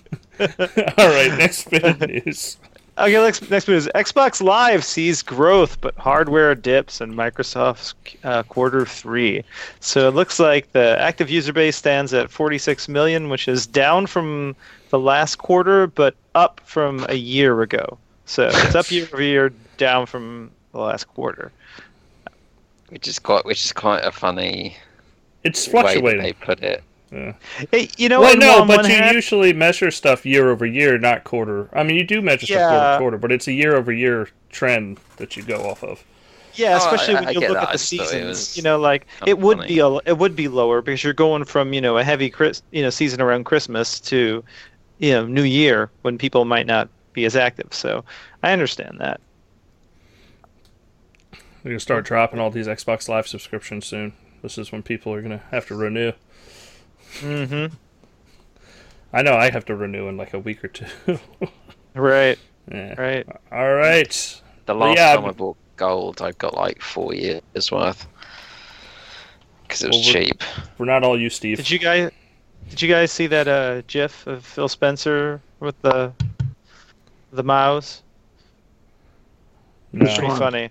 Oh, It's it's, pretty funny. GAF. It's on Ga- on GAF, yeah, and they have like the Forza crowd under him, and they they they put his face on uh, what uh, Kim Jong Un. and I need to see this because it's either going to be really bad or really it's funny. really funny. It's really funny.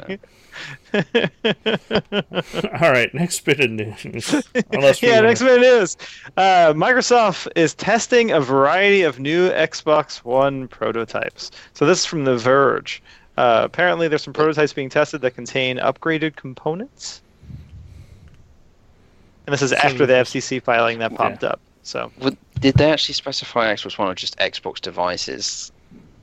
I think Because it's they, just it, it, they made it seem like, you know, there was a lot of different things they that's looking true. at. Yeah, I don't know why VG247 24/7 wrote testing a variety of new, new Xbox One prototypes, but Well, I no, think that's it was what just The Verge even reported is that there were a bunch of Oh, yeah? different types of units that they were sending out and just be you know just testing around. Like there wasn't like one new dev kit that was shipping around. Um, Mhm. is- yeah. But yeah, and then also, what was it? Uh, with the the earnings report for um, AMD came up today, and they announced that there's what three uh, semi-custom chipsets that are in production for 2016, for what late 2016 and into 2017 Yes. Yeah. and uh, a semi-custom like a- a new semi-custom chipset would not be a slim more than likely Yeah, presumably Microsoft and AMD agree that there'll be revisions down the line because obviously that's how you get your cost reductions. So that might so those three devices are That money's already devices. taken. Yeah, this is brand new. Because this Mhm. kind of confirms that it's separate from the what was it, two point four billion they spent on the first Xbox One. Because all that They money's already accounted for. No, but that was the lifetime. So that's going to cover their slim devices. That's covering whatever the Right. the smaller device is going forward. But this would be a brand new CPU, GPU setup. You know, system on a chip that's going to go forward. But what's interesting is they say 2016 through 2017. So I'm I was thinking about this the other day. If you think there's a chance that Microsoft is going to push back, let's say if they were going to launch 2016, with the backlash Sony's been getting, and they've been getting killed on the internet Yeah. from diehards and everywhere, if they would delay this till next year, just to make sure it's really powerful. I don't think so. I think they'll let Sony better. get the backlash, and then Microsoft will announce it too, and they won't have to suffer the backlash because the backlash already happened. Yeah. The thing is, is that I think there's several things here. So first of all, I think that where PS4 owners are very happy with their current power, to some That's degree, Xbox owners are not as happy. I'm not saying they're unhappy, but I think they will look at it and think there is, you know what, there is room for improvement. So if Microsoft want to do that, I'm quite happy with it. All But I think that the Xbox owners, the ones that would be allowed on the internet, also probably a lot of them see that, you know, there is mind share and there is branding stigma around the Xbox One. So if they're gonna do Mhm. something to improve that, Now's I the think time. that those people would be very. Uh, they're not necessarily going to go and buy it, but I think they'd all be satisfied, or the the group will be reasonably satisfied as a whole. And I think that you know all these people complaining about Sony doing things, actually a lot of them probably don't own Xbox Ones, so the the the backlash that Sony are going to get is not necessarily the same thing as what Microsoft are going to get, because Microsoft, I mean, you know, that's you know, there's no point being around the bush about it. They are trailing two to Quite a one, near lot, two to yeah. one, whatever. So you know, if they can do something that's going to reinvigorate The their brand. sales because they can fix various issues that they've made, branding, power. You know, there, there's a whole bunch of things that they could do. I think that, as I said, I think the, the fans and the owners that are that on the PlayStation side are not for what Sony are doing. On the Xbox side, you know, everybody's sitting there probably thinking, Yeah. right, I could, you know, I, I, I could, I could get behind that, or I could see why they want to do that. You know, Right, well, that's- the PS4 owners are quite happy to maintain the current status quo, and I think there is some genuine concern that, that if if things are shaken up a bit, they're concerned. I'm not saying it will happen, but I think some of them are concerned that it won't maintain the, the current trajectory, and not all of them are necessarily for that. Well, that was what was curious to me is, is that I could see you doing this as an Xbox, um, you know what what what what PlayStation's doing, uh, because there are uh, there's definitely a, a, an image of power uh, or lack of power when it comes to Xbox One, especially comparatively to PS4. So I that, that's why it was a little curious for, to me, and what's the end game with this PS Neo? Um, and it's putting Xbox in a position that they're usually not in. You know, they're usually doing their trend setting or they're taking the risk of uh, uh, of doing something like PS Neo, uh, where they Yeah. Yeah, I was going to say, uh, Microsoft's always in the position where they're dragging people kicking and screaming into the future. Right, that's right. that's very common Microsoft to me. Right. Yeah. So I think they could just sit back. My opinion, uh, and, and obviously we've talked about it time and time again. Uh, I believe there's something in development as we are, you know, as we talk today, but I don't think it is as uh, close to as people thinking um, it's going to be to a PS4 Neo launch. Um, I'm, I'm thinking something where uh, it's this is going to take a little time, but when it releases, that's the question. Are they going to piggyback onto this gen uh, with a 1.5 model and and go with the Oh. Xbox One, or are they going to rebrand uh, or uh, you know rebrand themselves some way somehow uh, with this new generation uh, equipment. I think they rebrand it. Yeah. If they're not going to rebrand, then I wouldn't bother. Yeah. That's see, that's where I'm at. That that's wh- wh- why you know. I mean, I've talked about Xbox Fire and all that stuff. See, before that, Sony hadn't. You know, I thought that Sony had not had this PS4 Neo.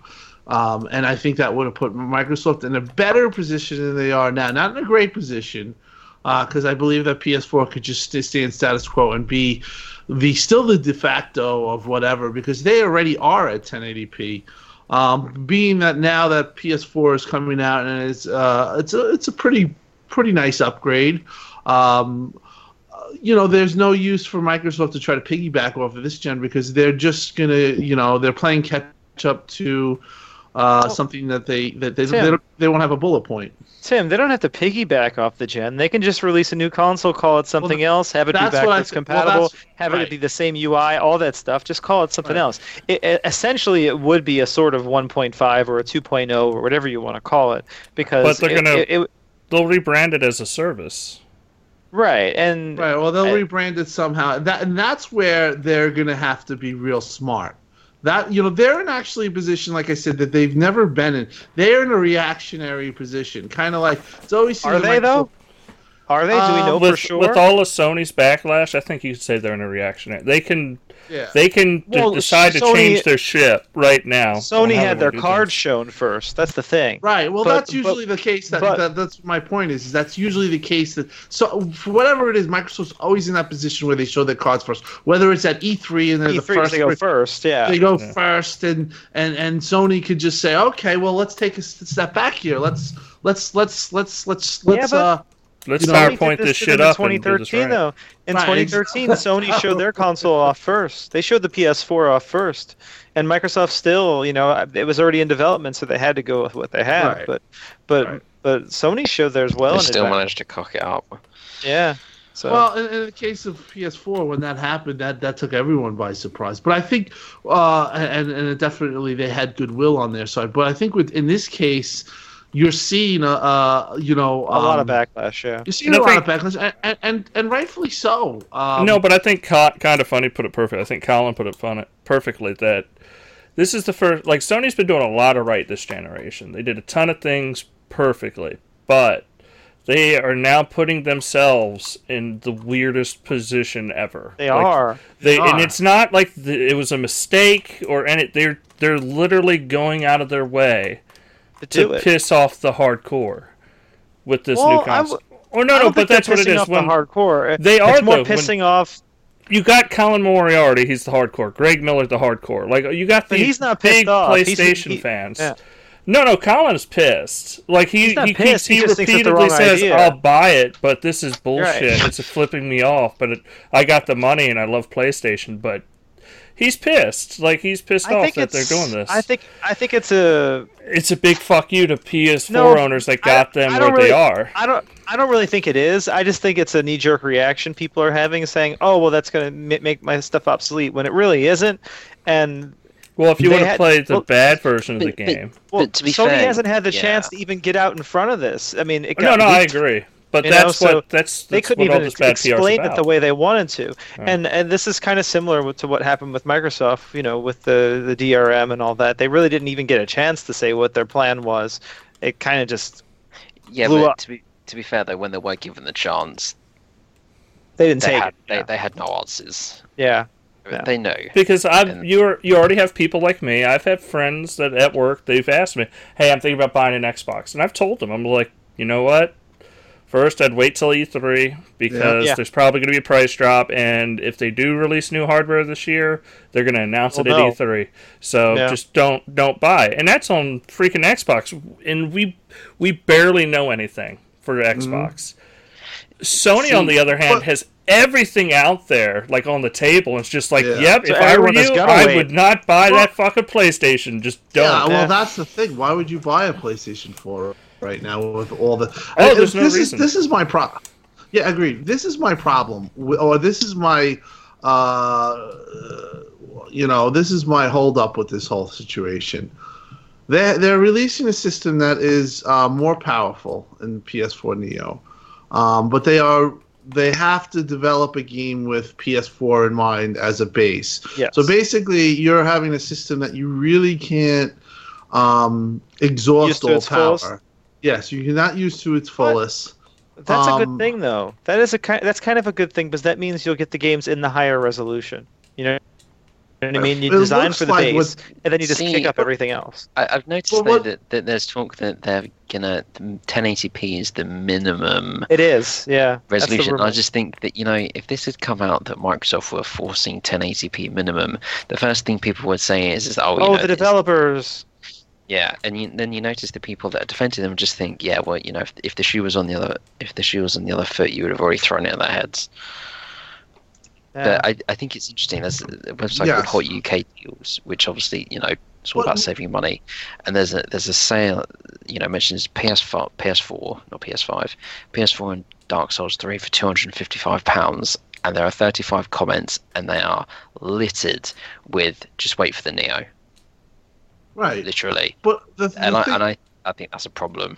Yeah, yeah, it- it- absolutely. it's, It's, definitely a nightmare for. Sony as far as sales from Ah. now until when the new Right. console comes out. But a nightmare equates to probably still beating Xbox One, unfortunately. It does, Um, but you know, this also hurts Xbox sales as well. Yeah, because Because now everybody's saying, "Hey, 10. there's new hardware." Yeah, Yeah. they they think all the players are going to do it. Like if the number one top selling console that has the most powerful hardware is like, "Fuck, we need to change it, is doing it, then everybody's doing it. Right. Like but my my my my question to all of you is: Will there be anything exclusive to PS4 Neo? Will there No. be an, No. an exclusive VR game? no. no. No. No. So They then can't. what, what is their says what is what is their end game? exclusive. Well, Their the their end game is to appease people equipment. like me and Vern. It is literally to I go. love it. Hey, Vern, Dustin, we know you're Let's go get a hardcore 4K fans. TV. Well, not even 4K. We know you want to play at a solid 60 frames per second in all your games. Like, here it is. And guess what? It's going to be full 1080p. And if it's, let's say they don't, even with uh, PS4, let's say they don't uh, do 4K, because I don't think they will. Let's say they do 2K, and then they go, all your games, instead of anti-aliasing, we're still going to do that, but we're going to downsample everything. And that way you have this higher resolution image being downsampled and it looks prettier. It just looks better. Be- and that's something they could push. They could definitely push something over 1080p in their games. A developer game- could, and just downsample because downsampling And- looks great.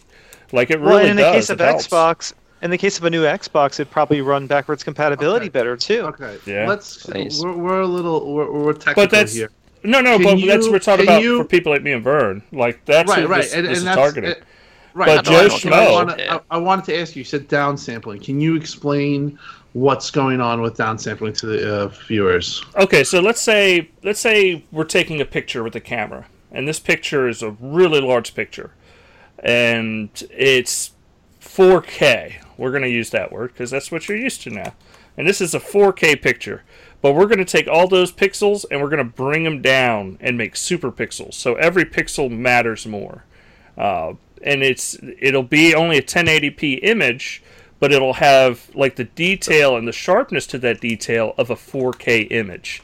So even right, though you're rendered in one image. Yeah. yes, so it's rendered in one, it has the detail of that 4K image, but it's only in 1080p. So let's say normally the, it'll like go. I'm not sure if that should be a blue or a little bit a slightly large or darker blue.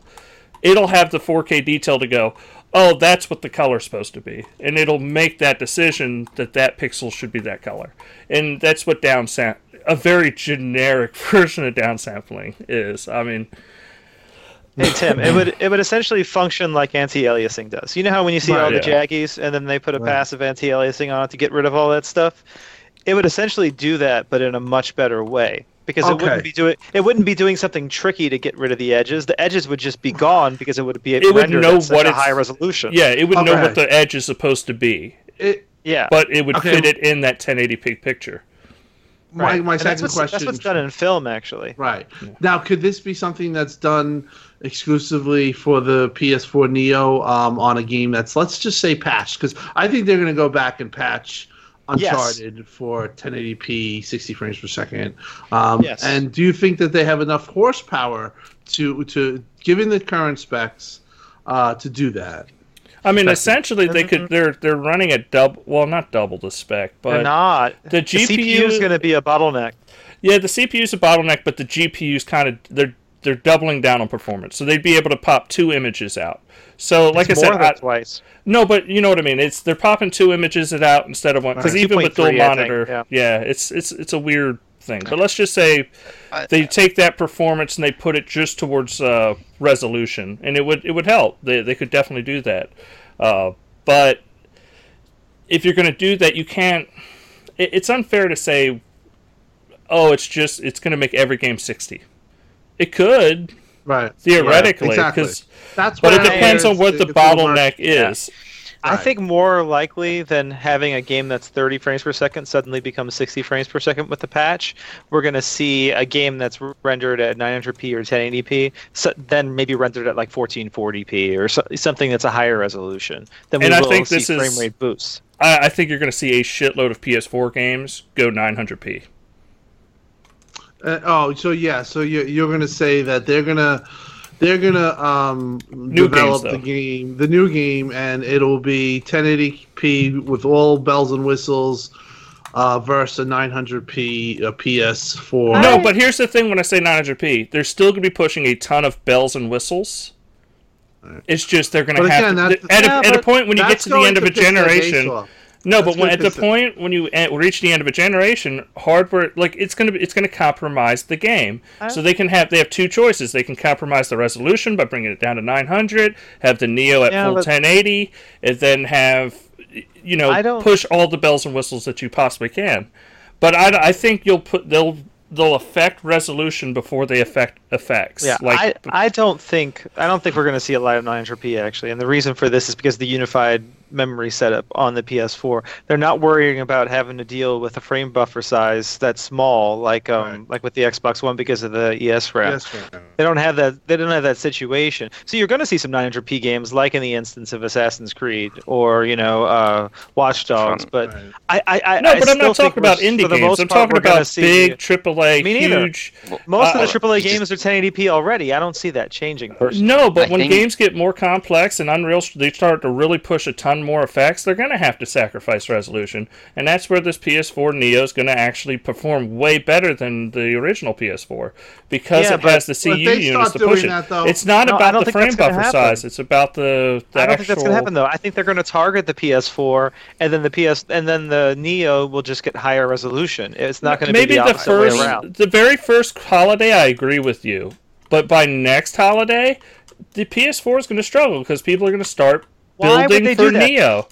Why they're would gonna build for Neo and- building and- for 40 million people who have a PS4. Why do people stop building for Xbox 360 games and not but and build for Xbox One for the same reason? new- No, that's yes, different. it is. This You're going to push no, for the not- hard, the, you're the putting- better exclusives. when you're put when you're doing backwards and forwards compatibility like this case, it's going to be a different goal, and the goal is going to be to make the base run well, and then the newer version look better, probably from a resolution standpoint, not necessarily all the other stuff. You do have to have a target, and why wouldn't they target the console that has the 40 million people that own it instead of targeting the console that who knows how well it's even going to sell? Because the next 40 million people that are going to buy that console, like, it, well, maybe two years down the road that would make sense. You might see them. No, but like we're but- talking about this holiday season versus next. So this holiday season, yes, you're going to see games that have a little bit better special effects on the Neo, but you're not going to see anything drastic between the two because they're still trying to push don't- PS4s.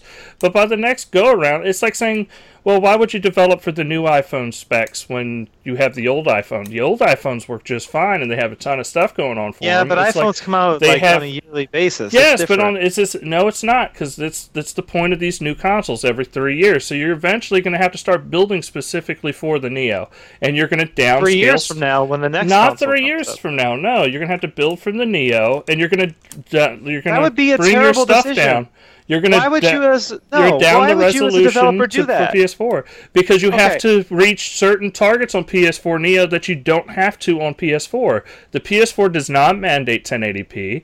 It doesn't mandate a bunch of things. The Neo does, so you have to build for the Neo, and because you have to do it anyway, then you're going to have a, a ported version over to the PS4 that's just lower res. That's, Well, that's there's think that because of these What were you mandates on the Steve? Neo.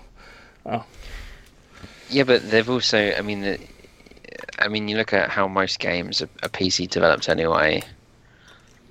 Uh, I don't. I, I mean, I personally also probably wouldn't build. I would build for the base PS4 and go up. I think that would be an easier win, because if because games companies also got to be careful because if they do because if they do build for the Neo and go down, and they can't and they don't make a good version, you're going to upset a hell of a lot more people Than the other way around. than Yeah. the other way around.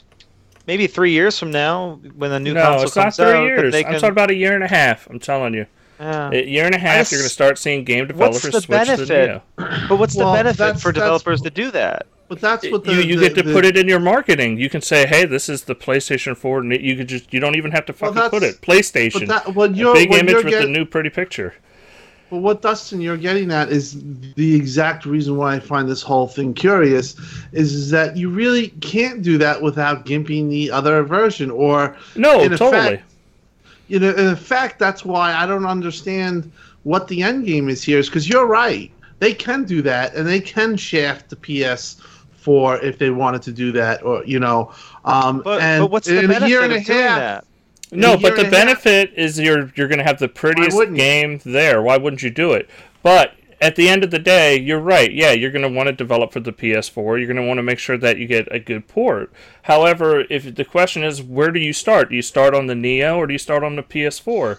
Uh, and I think this is going to be a developer-centric question. I mean, it's not Right. like I don't think Sony's going to mandate that you have to start development on the Neo and downscale. Like you can develop either way, but the benefit is is when you go to market your game, you go look at our game. right? Doesn't that look amazing? Right. The Neo is the hot new thing. Like it's it's going to draw like See, it's going to draw I- people to it.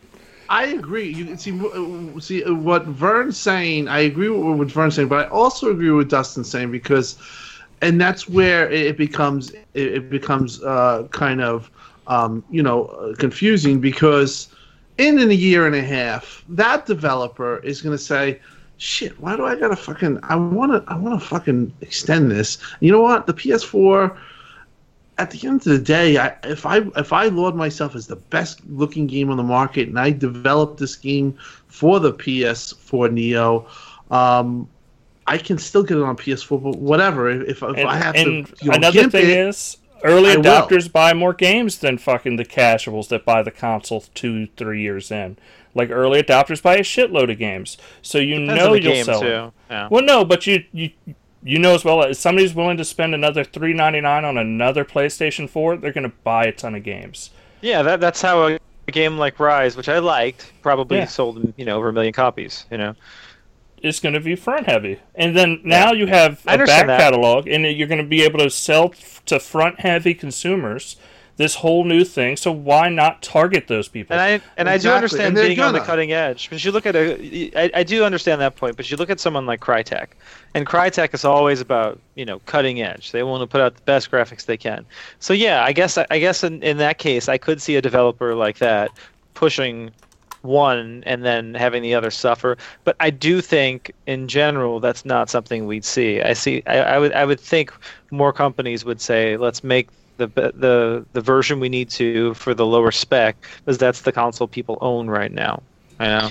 Well, like I said, for the holiday, I agree with you. But I think what's really going to lend itself to just kind of make a piece here is uh, like systems like Unreal Engine and Crytek do a fantastic job nowadays with trying to bridge specs. Like Unreal Engine can do amazing things on Xbox One, uh, clearly through everything we've seen, and I guarantee we'll continue to see that. Like it, it would be just like Derek was talking about earlier. Like you could pop it in Unreal, you tell it, hey, these are the new specs. You can upgrade things, make sure the frame rate runs great, and just go there. It is. Like, Yeah. doesn't it look better? Like it in with the new engines and how and DirectX 12 with how it you know adds performance. I could definitely see that being a big factor. But I'm more curious how Microsoft uh, approaches like features. Like, do you do you go? So you did the same features on you- both, yeah. and that's why I think with Microsoft, you that's why I don't. I think that they have to get away from. You don't want to have this deal where you have to think of the Xbox One. You want to have a console that is on its own. It's on its own. It's on its own island because when you have this situation, You're going to No. have like what Dustin says, where he's going to say, you're going to have a developer that's just going to say, screw the PS4. I, I, I want my game to look the best it can be, be, and I want to be a console showcase. I'll do whatever I can. And they they they could in fact gimp the PS uh, 4 version. So that this is this, I, I think Dustin's right. In a year and a half, when all this is not even talked about, they're just going to do what they want, or a developers are going to do what they want, and they're going to target the Neo. And why wouldn't you? Whereas if you're Xbox, you don't want any of that unless you can scale these games. And I don't know how you could do that because Well, the- UWP Well, hold on, allows but, but, UWP Phil allows already said that's what they're better. gonna do. but, but Yeah. ignore let's ignore UWP for a second. Most games are on PC and most games get released on PCs, so you're gonna have Mm-hmm. that that bottom. In fact, based on PCs, you're probably gonna have a, a lower level than what Xbox One and PS4 are to work on some PCs, and a higher level than what the Neo and Xbox Two Mhm. can do anyway. So you're still gonna be within that confines anyway. Right. Now with UWP, is it possible? See what, see what Sony did with this in regards to they basically took their existing set with PS4, they shrunk it down and they doubled it. Okay, or they did some tweaks here and there. One of the one of the components of their of their build is this the, the RAM solution. Now, um, does UD do, does UWP eliminate the the the use of that? Like like if Microsoft were to do this and they went with the ES RAM solution, um, They won't. They wouldn't. That's the they thing. They would have to find right? out some Now, way to can- emulate it. Okay, so that's the thing. Can they get uh, a, a, a, a good uh, a good RAM select, uh, select a, a good RAM, and actually have these games both play? And will is it That's that this UWP can that merge that and, and can make that Yeah. happen? Oh, they could definitely That's a definitely big do question. it. Yeah, I mean, Well, I, also- I don't doubt it. Like they, if they Yeah, switch over to DDR4, they they could Yeah. push the. Is that fast enough RAM though, with high with low enough latency, you know, with hi- high enough speed, to be able to emulate it? That's the question. Is the technology here to do it in this time frame? And that, that that's actually a question for that I've been asking myself. yeah. You know, Which I can't get Uh, an answer either. I mean, it's a tough, Uh-huh. tough question.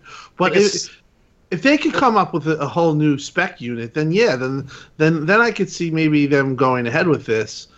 Or do they have to completely overhaul and start from a base again? Um, or does UWP enable that f- them to just basically say, okay, I want uh, this CPU, uh, this RAM, this graphics card, uh, and go from there? Yeah, I don't think it's that simple. I think Yeah, I they'd don't have think to it's that find a way. simple. They'd have to find a way to emulate the ESRAM solution to And even- function exactly even the if they try if they Yeah. try to do what Sony's doing, They couldn't. They'd be too expensive because they'd They'd be be taking up so much of the right? space on the board. Yeah, yeah. They and don't they want. also yeah they yeah. also wouldn't be able to match them in power because their their their uh you Well, know, yeah, they have to GPU, double. They'd have to double the ESRAM to 64 instead of 32, just to fit. You know, the and they still would be behind, right? Eh, just just to fit for a 1080p frame buffer. And then when you start thinking about 4K, it's going to be an even bigger problem. They have to go to probably Yeah. 128. So that's why I so- think that they they can't. They well, that's can't why really, Phil said that it's not going to be an Xbox 1.5 because Right. it can't be. If they do an It Xbox 1.5, it won't be powerful enough to keep up even with the one Sony's coming out with right now. It'd have to be a significant upgrade that would be that would have to emulate the ESRAM solution.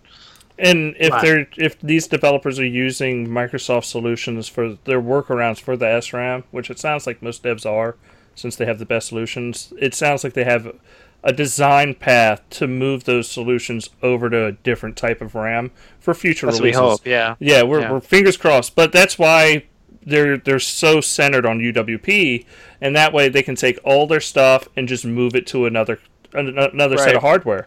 Uh, but the question is, is are they ready to move it over to something other than a system on a chip? I'm positive they're going to go. I mean, with the, especially with the AMD news, they're going with the system on a chip Well, anyway. Dude, Uh, if they can emulate the 360 on They Xbox One like they yeah. did, they can do anything. That software team is a set of pros. So Yeah, so I wouldn't be worried about. I think all your Xbox games are going to work going forward. They're going to probably run better, uh, especially Xbox 360 games. It just has way more power to, to emulate that. if they Uh, get the CPUs uh, a lot stronger, yeah. yeah, See, that's But- the whole thing too about this whole. I, I I hope that that um that they don't go with the um the CPU Same solution. CPU. Yeah, I would- can't imagine they would. I think the reason Sony's going with the same CPU is to make it easy to go back and forth, you know, from PS4 to Neo. But if eh, but if Microsoft can get around that with their U, UWP initiative and with emulation of things, maybe they can choose a completely different CPU and go all out. Yeah, and because it'd be and- interesting and, to not see spend how that much money. You know. Yeah, it'd be I- I interesting to see if they could just put an Intel and Nvidia chip in, and then just say you let UWP rework the code to talk to the GPU. Yeah. What were you gonna say, Steve? I thought that the CPU upgrade in the Neo was uh, let's let's be generous and call it modest. Like I thought It that is. was very strange. It's thing, and barely stronger it's- than the Xbox it's- One. It's not the sort of thing that you're gonna get, in my opinion, where you've got games that are 60 frames on one and 30 on the other. No, but it depends on Generally what's causing those frames. Like if you're, It's usually CPU though. Yeah, but it's. It, I mean, it it'll- puts it'll more help, credence but- to what Vern's saying, where they build for PS4 and they can just push more on on uh, the Neo. But it, it's it all depends on what the game's top loaded with, Yeah. like how it's I designed. feel like Microsoft's in a better position too because when Sony goes from the Neo to a PlayStation 5, does that mean it's going to be another incremental upgrade? Or is it going to be a brand new console that won't play the old games or will have to emulate the old games in some way, which really makes it difficult for them? For Microsoft, that path forward is going to be a lot more simple because of the UWP initiative, it seems. right, right, exactly. I think is well, Sony will have, I think, plenty of time to Figure it out, yeah. make a, a, a machine that, that's capable of putting the power in to do it. I mean, particularly as you Well, know, no, it's not about the power though. Is the the reason Sony's going with an exact same CPU and pretty much the exact same GPU, just more beefed up, is that the software just talks as if it's native. It there's no confusion for the the the software that's already developed to just go, yeah, send it to that CPU, send it to that RAM, send it there, and it knows where things are because the roadmap's the same. Yes, there's a lot more there, and that's faster and it's more beefy, but the roadmap's all there. While Microsoft can go, you know what, that old system on a chip design with SRAM, fuck it, get rid of it. Oh, this this these cores, get rid of them. Like let's let's Hey. change out the whole thing. Um, Jason think- made a good point here in uh, Twitch chat. He said they'll push GPU, well, GP GPU uh, Yeah. compute. You know, so I, that that is the route Sony's going to go because since they doubled the CUs from 18 to 36, like Jason said, and the 100 megahertz bump per CU, um, they're definitely going to be using more of that to account for the lack of CPU power. So Yeah. But Yeah. it's Microsoft's in a great position with their UWP platform for Absolutely. pushing for They pushing basically just have one job, wi- in my opinion. Yeah. yeah, You guys know what that one job is? put out awesome hardware. Yes. But- No, but even well- just a thought. Well, I'm, I'm sorry, Steve. Go. what I was what I was going to say before is that I think what works to Sony's advantage also is that because they've got unified RAM, they're sticking unified RAM, they don't have the SRAM thing. I think that Mhm. in future that will also present a simpler problem than Microsoft. Whereas if, if you know, if, I mean, we've seen that they, they can't do PS3 because it's it's so difficult. Whereas obviously, I mean, you know, Microsoft are good with software. I'm not saying Sony aren't, but you know, Microsoft work uh, harder than that, harder than, than Sony on that. So I think for Sony, that having made those right decisions earlier, even if Makes they, it easier going you- forward. Yeah. yeah, No, but like So- SPUs, I don't think replicating But- and replicating threads Yeah. aren't exactly. I mean, yes, it's not potatoes to potato. Like it, you're you're mixing fruits, but even the the amount the amount of accomplishment they did by replicating Power PC on a low end budget end GPU that they stuck in the Xbox One is fucking With a bad insane. RAM solution. Yes, like they're emulating PowerPC. And It's no real offense to Sony, if. Sony wanted to do it and they had the programmers of Microsoft, I guarantee they'd find a solution. yeah. The question is, is Sony it worth it? they don't know how they're doing it, honestly. Yeah, like nobody knows how they're really doing PowerPC. like it is insane that they can replicate it, but they they found a way, and I I really think they're using UWP and like by by keeping by having three different OSs on the Xbox One and limiting everything into its own environment, it puts them at a massive advantage to just turning this into an Xbox mm. platform. And Yep. like they've done, they've done with their Xbox Live numbers, don't report numbers anymore. Fuck numbers. You can just say, "Hey, Xbox Live users, this is the games we're selling." Right. this is you know when we release the next version of the xbox it's going to be just as you know more powerful you're going to get all the features and it's just going to work moving forward and i really do and your believe old in a, games will work, right? yeah I, I think this is a platform for the future I'm gonna move on to the next story, and we can continue to talk about this because it's still kind of related. yeah Um, Xbox 360 is done. They're not making Well, any more of them. They're- I made it- I, s- I said something so much nicer than how you put it. I, I said Microsoft retiring. No, Microsoft Yeah, ret- retires the Xbox Yeah. 360. After 10 years, yeah, after 10 years, the Xbox It's- 360 it's- will no longer be manufactured. It doesn't mean the servers are coming down. The servers are staying up because with Xbox uh, 360 backwards compatibility and Xbox One, they're going to keep those things going. So Xbox 360 is not dead. It's just they're not making any more of the it's consoles. it, it's so. retired. It, it's taking a Yeah, it's break. retired. It's, Yeah, going. yeah, It's, it's- going fishing on it, its. it- you know. it lived it, it lived its life and it's going to have a good rest of its life. But Yes. um, what was interesting is the very end of this article on Xbox Wire. It says over the next few weeks and months, we'll be sharing more of our plans for gaming on Xbox One, Windows 10, and beyond. We got a Kotaku link up. I'm just saying, but uh, yeah. Yeah.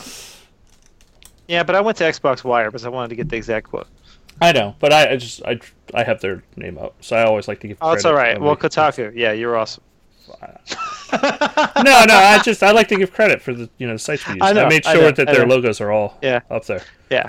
Okay. I still think they missed an opportunity to get the Xbox 360 in at like $99 in a much smaller thing. I mean, I get why they didn't, but they should have done it. It's because they're moving on, man. They're moving on to the new Xbox Fire. It's time. It's time. Now, um, uh, just a quick question. Uh, I know we kind of moved on for. I just have a quick question. Now, a game like Quantum Break with the UWP platform. Uh, let's say Xbox Ceasefire comes out. Okay. Is Quantum Um, Break finished and fixed by then?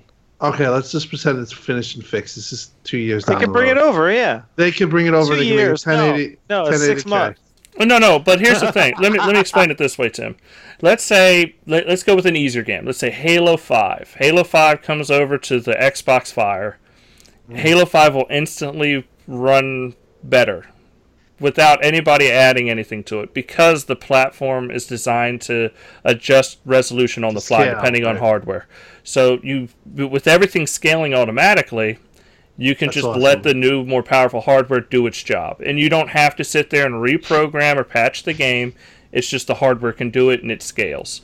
And that could actually Right. honestly be the future for both PlayStation 4 and Xbox One going into Neo and everything else because this this is what you know even Sony developers have said yeah scaling you know that's that's the way we're going to do it. It'll just automatically scale.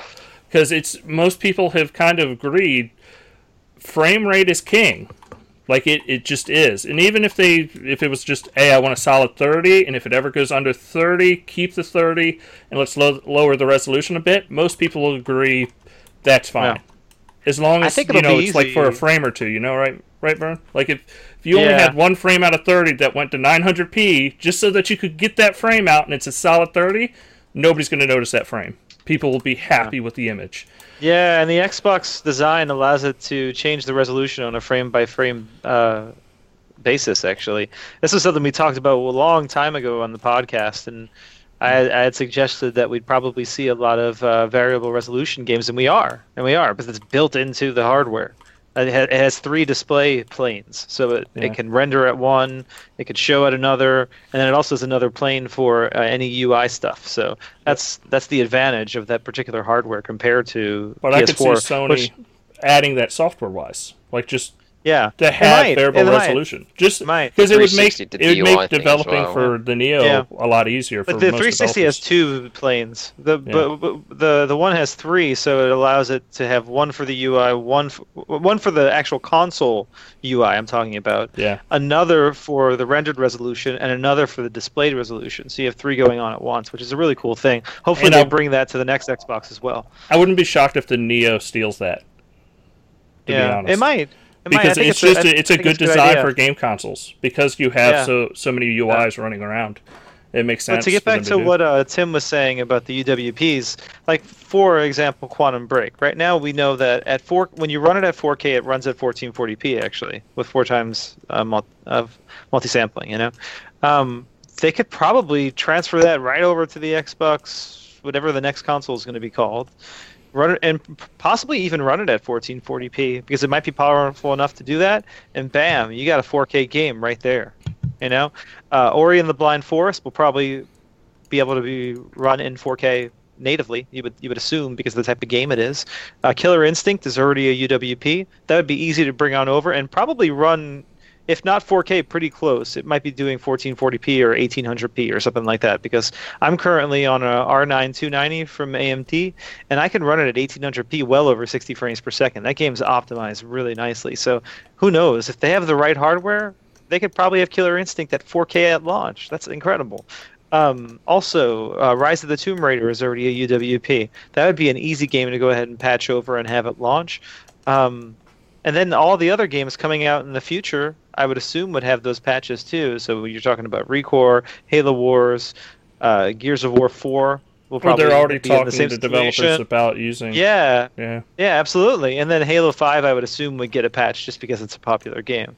But, I mean, I think they're in a pretty good situation where even if they launch this year, they could have a lot of content on that new box running at maybe close to 4K resolutions, which would be pretty exciting. Yeah, because even if they just had a game like Halo, where let's say Halo's doing everything, they could run it at at maximum 3K and keep the frame rate to how they want it, and then they could just scale up to 4K natively, and that way you get the uh, a much cleaner image. I mean, no, it wouldn't be 4K, Oh, yeah. but you could have much That's still cleaner better images. than 1080p. Yeah. Yeah. Um, and I, you know, that's the for this generation. I think that's the best you're going to get. I I don't think you're going to get a ton. I mean, simple games, indie games, maybe Killer Instinct, games like that. Yes, you you you're going to get 4K games, but like high budget titles, I think. Uh, I think you got another six, Break. six, seven years before you really Yeah. start seeing tons Well, of 4K Well, gaming. no, we'll we'll we'll see solutions like what we see in Quantum Break, though. No, but what I'm talking about native, bring- like yeah, native. yeah. That's that's not Well, this hardware cycle. Well, but- they'll create a native resolution through some kind of interpolation or something. Yeah. You know what It'll I mean? That look way real it's pretty. not upscaling. But you know, Yeah. if you can get around upscaling, it's always better. Because if you're not upscaling and you're doing something else, you're not going to see the shimmering and the jaggies like what Steve was talking about that he didn't notice in Quantum Break. You know? Quantum Break for life. Did you If you're listening it? to Oh, this and you haven't bought that. Quantum Break, put the show down. Don't put the show Oh, down. so good. Go on Amazon or your local equivalent and buy Well, Quantum Break while listening to the show, I'm just while listening to there. the show. Yeah, Yeah, absolutely. Fact, It's in fact, audio. find twice. If you haven't bought it already, then you owe them. But anyway, uh, that's all the news. I don't know. Does anyone have want to make any closing points on this uh, new hardware thing we've been hitting for the last few weeks? I, I don't want to talk It's about new. I want to talk about our memories of 360. It's so sad. Okay. Does anyone have a memory of 360? Well, They hold would on like a to second. I share. I want to talk about Geometry Wars, Steve. Steve. Steve has a closing point. Steve. it it still wouldn't shock me if they didn't have new hardware this year. But if Microsoft hmm. are listening, I want you to know that if you don't, I may not be surprised. I will be pissed. Yes, I agree. I want you to know, I will be pissed. you Like, will suffer can't- the wrath of Steve. the. I mean, I, I don't like carrots. So I'm not going to use carrot analogy. You can't put like, I don't know, a really nice chocolate bar or something in front of me, and then like not Say, let me have it. "Ah, ah, ah." well, they technically never put a chocolate bar in front of you. They You're No, kind of did. No, They Phil- did. Phil Phil Spencer Spencer did it. No, He this ate a is choc- no. he Hey, wait a chocolate second. bar in front of Tim, Tim, did. they did not He eat a chocolate bar. This is what happened. If we're going to use food as an analogy, he's cooking bacon in a kitchen and you're across the house. You smell it. It's tempting. and then No, if they don't no, give it he- to you this he year, turned round to me and said that he is going to make bacon. I don't think I'm he said that. I don't think he he said said that. it. Eating it in And no, front of you. he didn't make bacon when he did. He's going to make Canadian bacon, and you're going to be But- pissed, right? Let me finish. Let me finish. He's told me that he's going to make bacon. I've assumed that because it's you know in the morning, that he is going to make me bacon either for breakfast, lunch, or dinner. So then I get through the rest of the day, and at some point I'm expecting to have some goddamn bacon. And if there's no, if there is no bacon, I'm going to be pissed. And I'm legitimately because why would you need He to tell never me told you he was going to make you bacon. Yes, he he said did. no. He said Yes, he bacon? He- Question mark, and you were like bacon. Okay. And then Why he never said tell anything. Why tell me that you're going to make bacon before I've had breakfast if you're not going to make it that day? He asked about bacon. He never said he was going to make you No, bacon. No, He he's t- not no, he put bacon question mark They question mark question mark. That's right, Tim. Thank you, Tim. He said bacon question mark question mark question mark. This this is a bacon situation. out. I don't agree with And don't get me wrong. Once I start smelling bacon, I want fucking bacon. And if I don't get my, ba- I'm a big guy. I need bacon. Okay. I gotta stop the bacon talk because we gotta move on. This show's going on forever, so I think it's time to move to letters. Can right. I? Can I just? I, I want to say Geometry Wars. We You- love you. You, yeah, you get your last point point about 360. The Geometry Xbox Wars. 360 you want to say anything about? You want to say anything about have- do we 360, have Tim? time for letters? No, we only got two letters. It's gonna be fast. Yeah, we Oh, got time. okay. That's. It's gonna be fast. Any any 360 talk, Tim? Uh, no, I mean, I, I- I feel bad, but you know, the one, the great thing is, is that uh, with uh, what Xbox One did, they you kind of you kind of live through 360. 360 lives through the Xbox One through backwards compatibility. I think somebody awesome. put it, and um, it's a good thing. I mean, it, uh, you know, I, I honestly um, was done with Xbox 360 maybe a year and a half ago. Like, I would not touch it or be playing any of those games, but with backwards compatibility. Uh, I feel like like 'em. it's I, I'm playing them and, and I and I look forward to the releases. I Mm-hmm. I want I want uh, Blue Dragon and I want Lost Odyssey. Uh, Well- I want those games. You know. Well, I- in uh, backwards compatibility news, uh, Rayman Origins was released today for backwards compatibility. So there you go. Another- But I just They're keeping 'em just coming. Throw it out there. Uh, 360 was Microsoft's greatest generation so far, and it was an amazing Oh, it's great. generation. And I, th- I'm, ev- I think everybody has fond memories of the PS3 360 generation. Like it was a great console to have. Less like, PS3. no, the PS3 like- came out strong in the end. Like it, I think both of them had an amazing generation. I think uh, that generation was really defining 3D gaming, you know, because Yeah. with uh, with the PlayStation and Nintendo 64 and Saturn, it was in its infancy. With the PlayStation 2 and GameCube and Xbox, it was finding itself, you know.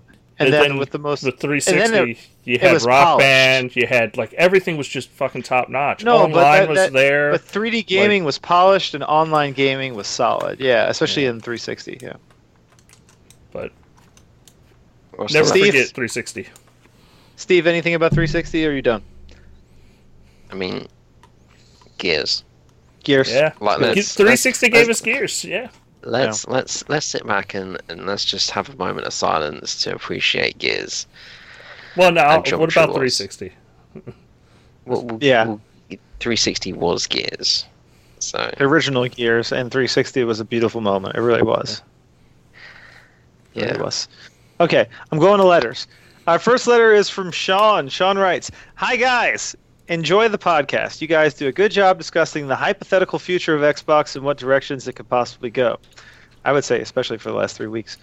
With all the news of Sony Neo and the rumors that Microsoft is going to do something similar, what are your predictions on the price and release date for the next Xbox? I feel holiday 2017 would be a good year to do this. With annual price cuts of $50, the current Xbox One could be available for around $199 then. This would allow a new box to sell for the sweet spot of $399 and restart the four-year cycle. Also, do you think it would be smart to offer only the box by itself at that time? I have multiple controllers, HDMI, etc. So why not offer those who are just upgrading only the box to keep costs down and encourage upgrading? Thanks, Sean. Well, Sean, we did talk a lot about this already, but we never talked pricing. So what do you guys think about pricing? I would. I, I've said from the beginning I'm a big pro four year cycle guy, but I think it's going to be three year cycle now.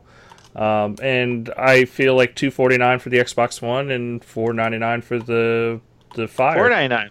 So you don't think Yeah. they should go 399 to compete with Sony? I, think, they should. I think so both. I think Sony after this backlash will pop up its specs because it's rumored that they were looking at two different spec options, and I think A they're gonna higher CPU was the yeah, option. so yeah. I think they're gonna both Microsoft and Sony are gonna come out 499 because they're not. If they were getting rid of the Xbox One and PS4, I'd agree you need to go cheaper. But because this is a, a, a an upgraded console, like you you go all out. You give people, if you're gonna get people for 399, go ahead, do the extra hundred, make that hardware as powerful as possible.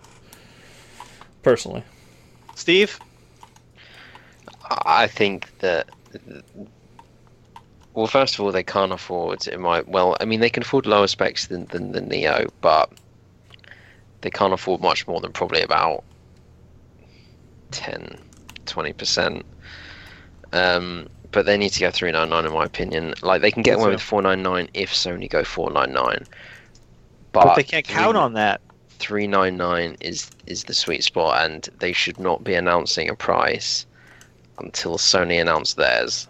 I No, yeah, agree. I think Gamescom. at E3, at E3 they needed to say it's coming and then don't announce a price. And if Sony announces a price that night, then they announce it at Gamescom. Yeah, they they can't go first this time because they can get screwed. Yeah. yep, I agree. I agree. Tim, Tim, what do you think about pricing? Uh, I'm gonna say uh, 4.99 for uh, PS4 Neo, um, and I'm going to say 4.99 for uh, or three maybe 4.49 for PS Neo. I don't think it's going to be 3.99, but um, uh, I think it's going to be higher. But uh, I think Xbox is going to be 4.99 as well. Um, but I expect the timing still to be 2018. I mean, it's very possible. 2017, I'm still going to go. I know that Vern asked me because I had wrote a post. He's like, 2017 now? Question mark. And he's like, uh, It's you're 20 revising. 2018 still going. is suicide. It's suicide. I'm suicide. still going with It's- 2018. you know what? Hey, hey, I got to give Tim for holding to his convictions. This man, he doesn't waver. He well, doesn't listen. I mean, I, I just, I, just I, I do not want this box until 2018. that's I don't my think they can. I don't think they can afford to have this box till 2018. I said this even before all this stuff happened. That they could not afford to take this box to 2018 or even 2019 or 2020 by itself. I, I, I, I, I don't agree with that. We've went through this already. Yeah, we My- gotta move on then. We gotta Yep, move on. time to We've move been arguing about this too much. I gotta move on to the next letter. Uh, we actually have three letters. I was wrong. It's not two. Uh, this one's from Special Ed. He write. This is through Twitter. That's why I forgot. He says, "Good day, uncut crew. Good day. Currently, it seems, at least to the naked eye, that Microsoft is paring back on first-party studios and going down the route of third parties creating first-party content, which I personally have no issue with. And Killer Instinct is a perfect template to use for this model. How would you guys feel about Microsoft taking it one step further and approaching third-party publishers and offering to buy slash revive long dormant or abandoned IPs? It allows them to save money on maintaining their own studios, but continue to provide their platform with quality exclusive content. All with the added bonus of strengthening the relationships they have with these third party publishers. In this scenario, which IPs would you like to see Microsoft target? For me, it would be Maximo uh, through Capcom, Streets of Rage, Sega, Altered Beast, Sega as well, uh, Rock and Roll Racing, which is Blizzard Activision, Captain Command, Capcom. I'm not familiar with that one. God Hand, which is also Capcom, and Gun Valkyrie, which is uh, Sega. I could throw Uh, mine out there real quick. Uh, Insomniac. One second. Oh, and and letter. All the best, Special Ed. Feel free to pronounce it Special Ed Vern. No, I'm pronouncing it how I see it. I'm not listening to you. I don't appreciate that. I'm kidding. I'll say Special Ed if you really want me to. uh, Crimson Skies and Insomniac. I think they could. Well, do- Crimson Skies is a That's not- Microsoft That's not IP. really what he's asking. Oh no, I thought he said a Microsoft IP made by third parties. No, no. He's No, talking a buying third-party third-party one. IPs Yeah. Oh, like Uh. Dead Rising or Final Fantasy or Right, like money hatting a third party game, say that would never have come out otherwise. I, think mean- there'll be another Dead Rising, so that's not a good choice. Um, I mean, the idea is interesting, but I'm not I, I'm no longer interested in Microsoft money hatting games unless unless you know the game is in is in serious serious trouble. I just I would rather at this point Microsoft just focus on first party content. So if Microsoft are going to get to own these IPs, buying them off someone, then that's fine. That's different, yeah. So uh, you know, I'm content with that. I think there's probably some interesting things they could do with, with the IPs that aren't going anywhere. Um, Uh, I'll throw it out there. It's not a micro. It's not an Xbox game, but I'd love to see Microsoft buy Red Alert. I think they could do a great job with some Sega franchises too, man. Yeah. There's so many No, Sega just- franchises that just aren't getting used, you know. And it's No, sad. like like I, I don't want Factory, to. I'm gonna agree, kind of agree with Steve. Like I just I don't want to see them buy IPs because they have so many of their own, and I'd like to see them loan out their own IPs to other endeavors. To go, hey, Insomniac, would you like to play with Crimson Skies universe? Build something. Well, that's the with thing. it? Insomniac would never do that though, because Insomniac wants to create and own their own IPs. I know, but that. like, there, I guarantee there's plenty of like, like they they they gave Met, and I didn't give MechWarrior away, but they were like, hey, you want to do MechWarrior? We don't want it. Here's the game. Like, Yeah. just build it, and we'll take our small cut. Like, I'd like to see them. I'd rather see them do that because they have they they have so many of their own their own underutilized IPs. I don't want to see them just like go, yeah, fuck all the stuff we have in our back catalog. Let's just buy other people's stuff. Like, Yeah, that's like what Square Enix is doing. Square Enix has that initiative called what the Collective or something like that, right? Yeah. Where they're Yeah. having uh, independent developers claim a certain IP that isn't being used anymore and make a game. You know, yeah, that used I, to be an wanna old see Square that. game. Yeah, I'd That'd love to see that with Microsoft. Uh, but I mean, yeah, I, I'm a huge fan of Red Alert. If anybody can bring it back on PC, I would be all for Microsoft like Yeah, doing that again. Um, and that could be a great thing for the Windows 10 store, like just to have it, like having Red Alert back to compete Yeah. with StarCraft, and because we don't have many RTSs that left anymore. Like they're, they're, they've Dota has killed them all. Like they just people play I- Dota. and this one example, Gun Valkyrie, I would love to see that revamped because with when it came out, controllers didn't have all the buttons you need on it to kind of do the things they were doing in that game. But if they came out with that game now, it would function kind of in a lot of ways like Halo 5 does now with the boost. So they could really nail it, and it would be a cool game. So yeah, I'm all for that one, uh, Special Ed. Jason said Sunset Overdrive. okay. What about uh, Steve? You have any particular games you think it'd be interesting to do that with? Um, I mean, I mean, I did ask. I actually asked Phil in 2013 if they would buy Geometry Wars from Activision, Yeah. and he said that they kind of talked about it, and then I think they got the idea to do it. I mean, that's probably the only one I'd want, and I I don't feel like Geometry Wars Dimensions. I, I mean, I, I'm I'm not convinced that it actually exists except in my nightmares. Yeah. So I'm gonna say like Geometry Wars, and then they can give it to Stephen Cakebread, and you know he can make it. He can make Geometry Wars Great three. again. Re- relevant. Because I want because I want to be very clear. I'm it totally doing. exist. well, they I'm, do, I'm doing Oh, sorry. pictures of uh of what what is that guy running for uh, president? Um, why am I blanking on his name? Trump. See, this is Trump. Yeah, that sob. I'm gonna put "Make Geometry Wars Great Again" on all the shirts. It's gonna be. well, it's gonna build what a they can do too, they can they can just not even put a number behind it. They can just call it Geometry Wars. You know? No, it has to be Retro Evolved three. Yes. Yes. Okay. Because that would that would show a commitment to the first two games and like go, fuck that shit right there. That dimension shit. Like, we know you didn't like it. We're, we're we're coming back to our roots. Well, what's the to what third people one loved. called? Is it called Geometry Wars Retro Evolved 3 or just Geometry Wars 3?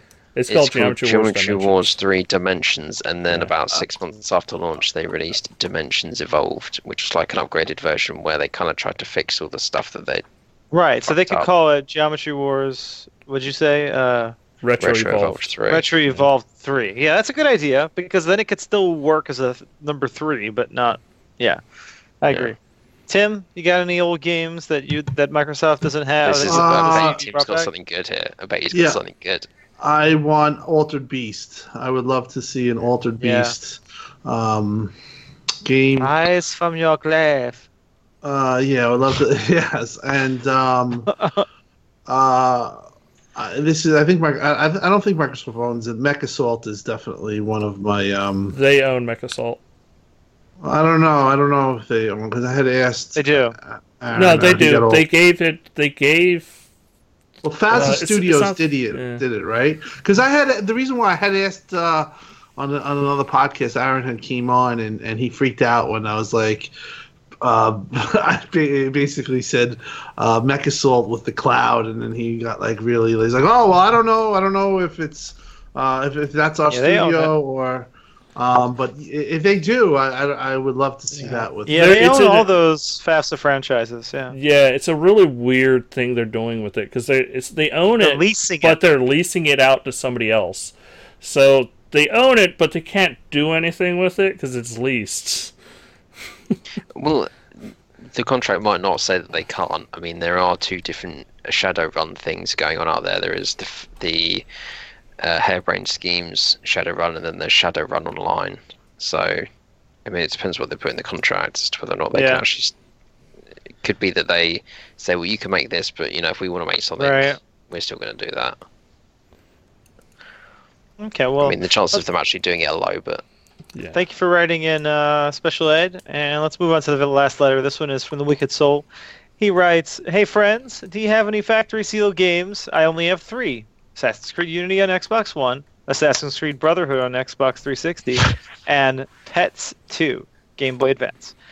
Name of game is probably wrong. If it is, I'll correct myself during the show. From your boy, Wicked. I don't own any.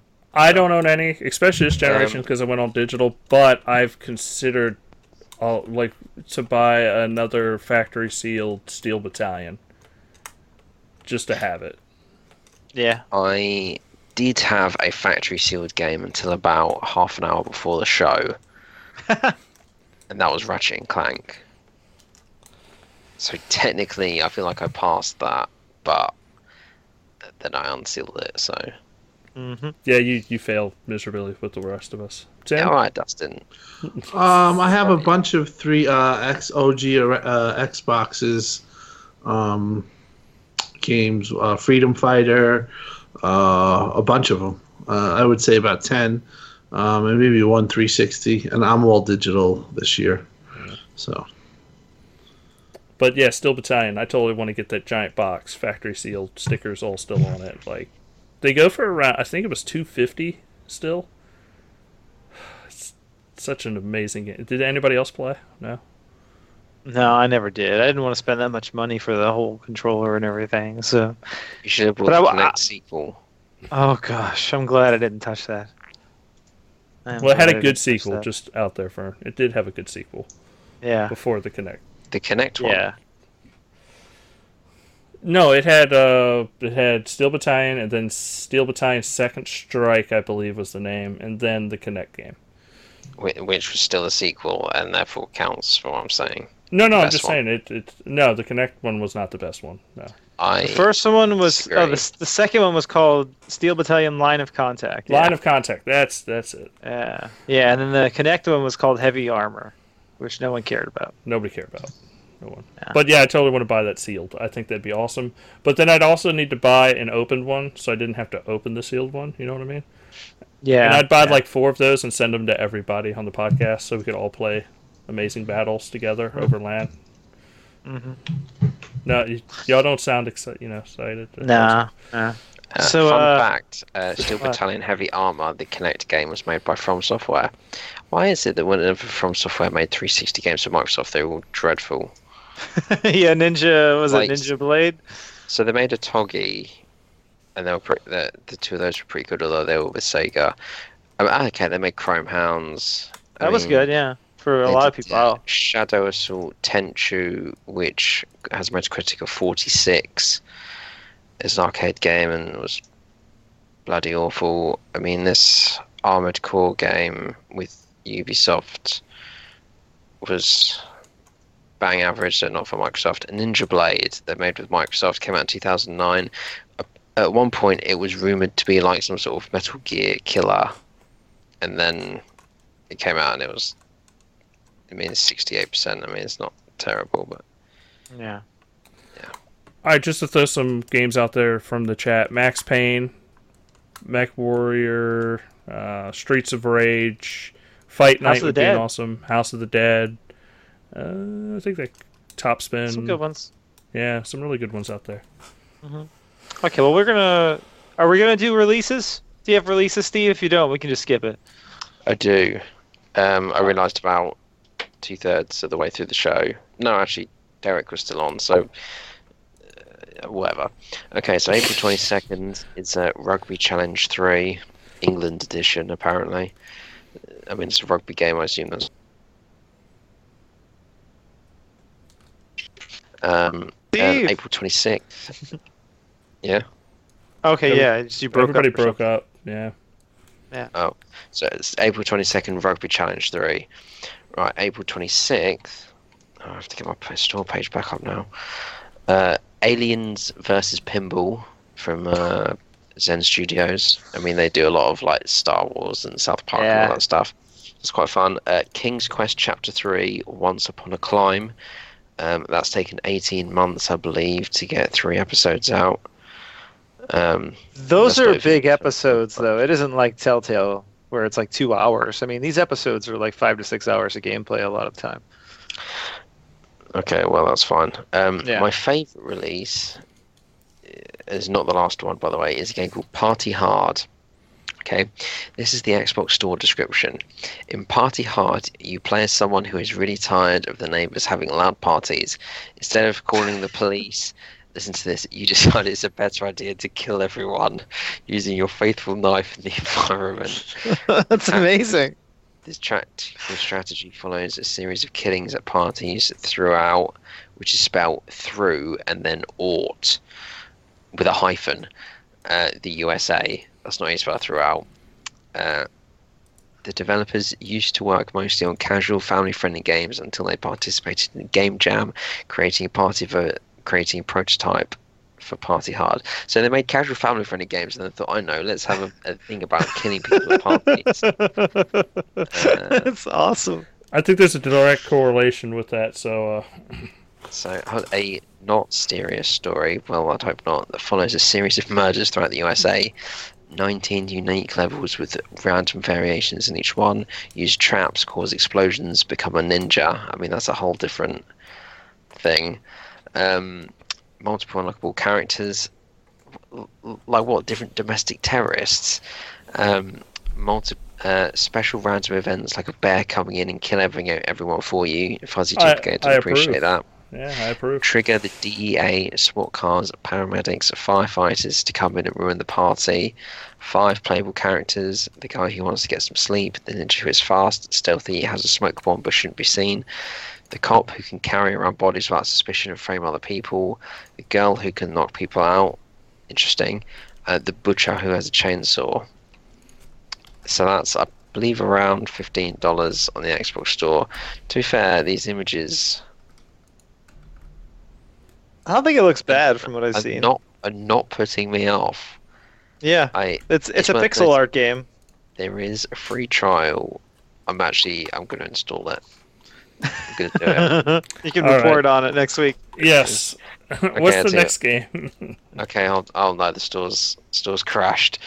Um, okay, so the next game is Battle World Kronos, um, which is a turn-based strategy game that stays true to its hexagonal roots, inspired by classics like Battle Isle. I've never heard of that. The planet is once again torn by war for the succession of a new emperor. The destiny is in your hands, and images actually look surprisingly good. They must be they must be bullshots. I don't know. I might have to check this game out. Um, and then the final game is called. This is actually my second favorite game of the week. Jump Jet Rex. Take control of a T-Rex with extraterrestrial jump boots, tasked with saving dino kind from extinction in this highly challenging 2D platformer. Race against the clock as you jump, drop, and dash your way through 40 challenging levels to preserve life during the Mesozoic era. Killer old school gameplay, retro platformer flair, secrets with collectibles. I mean, it looks fucking dreadful, but that's a pretty pretty good description. I might have to buy this because I do generally like to buy dinosaur games. I mean, I did buy Riptor for a dollar, just to just to back dinosaurs, and I bought Lego Jurassic World, so maybe I'll buy that. and Far Cry, for whatever reason. well, Primal doesn't have dinosaurs in it, so I know, but count. Although I did buy Blood Dragon, so that counts. Anyway, that's that's it for releases. can I just admit Alright. something real quick? What? As Steve was talking, he sold me on Party Hard, and I bought it. Yeah, Oh, I must admit, I'm It, real. it looks pretty good. I watched the trailer just now, and I'm kind of interested in myself. mean, I had thirteen dollars of Xbox Live credit. It just went. Yeah. This is the perf. This is it. This is the because I've been looking for something. This is the game. It sounds like an absolutely god awful idea, but actually, it looks reasonable enough that it might just be fun. I mean, it's a bit like, I mean, a bit different, but Plants vs Zombies Garden Warfare. When they announced that, everyone was like, "Who the fuck asked for this?" And then actually, it was pretty good. It was It was amazing. very good. So Amazing. maybe it's a similar thing. Uh, I'm hoping. right. We can report on that next week. Oh, definitely. Okay, so we gotta move on to what you've been playing. Let's go through this pretty quickly. Uh, Steve, Yeah. what you been playing? Oh, uh, we're switching. We're staying on one game each, right? absolutely shitloads of Halo Wars. Um, a bit of Rocket League. Well, it's not my fault you've got bad taste. Um, a bit of Rocket League, a bit of Don Bradman cricket, uh, Gears of 4 beta, which is very good. I like it a lot. Not perfect. Perhaps we'll get into a bit more next week. Um, have I been playing anything on my PC? So I think so. I mean, I, I finished. I got all the achievements in Quantum Break, and then Mhm. see. So with Quantum Break, I have died for, for all of your sins because I have this theory, right? That I sold Far Cry Primal, and the day after I sold it, they announced the Survival Mode DLC, which actually sounded like something I might want to play.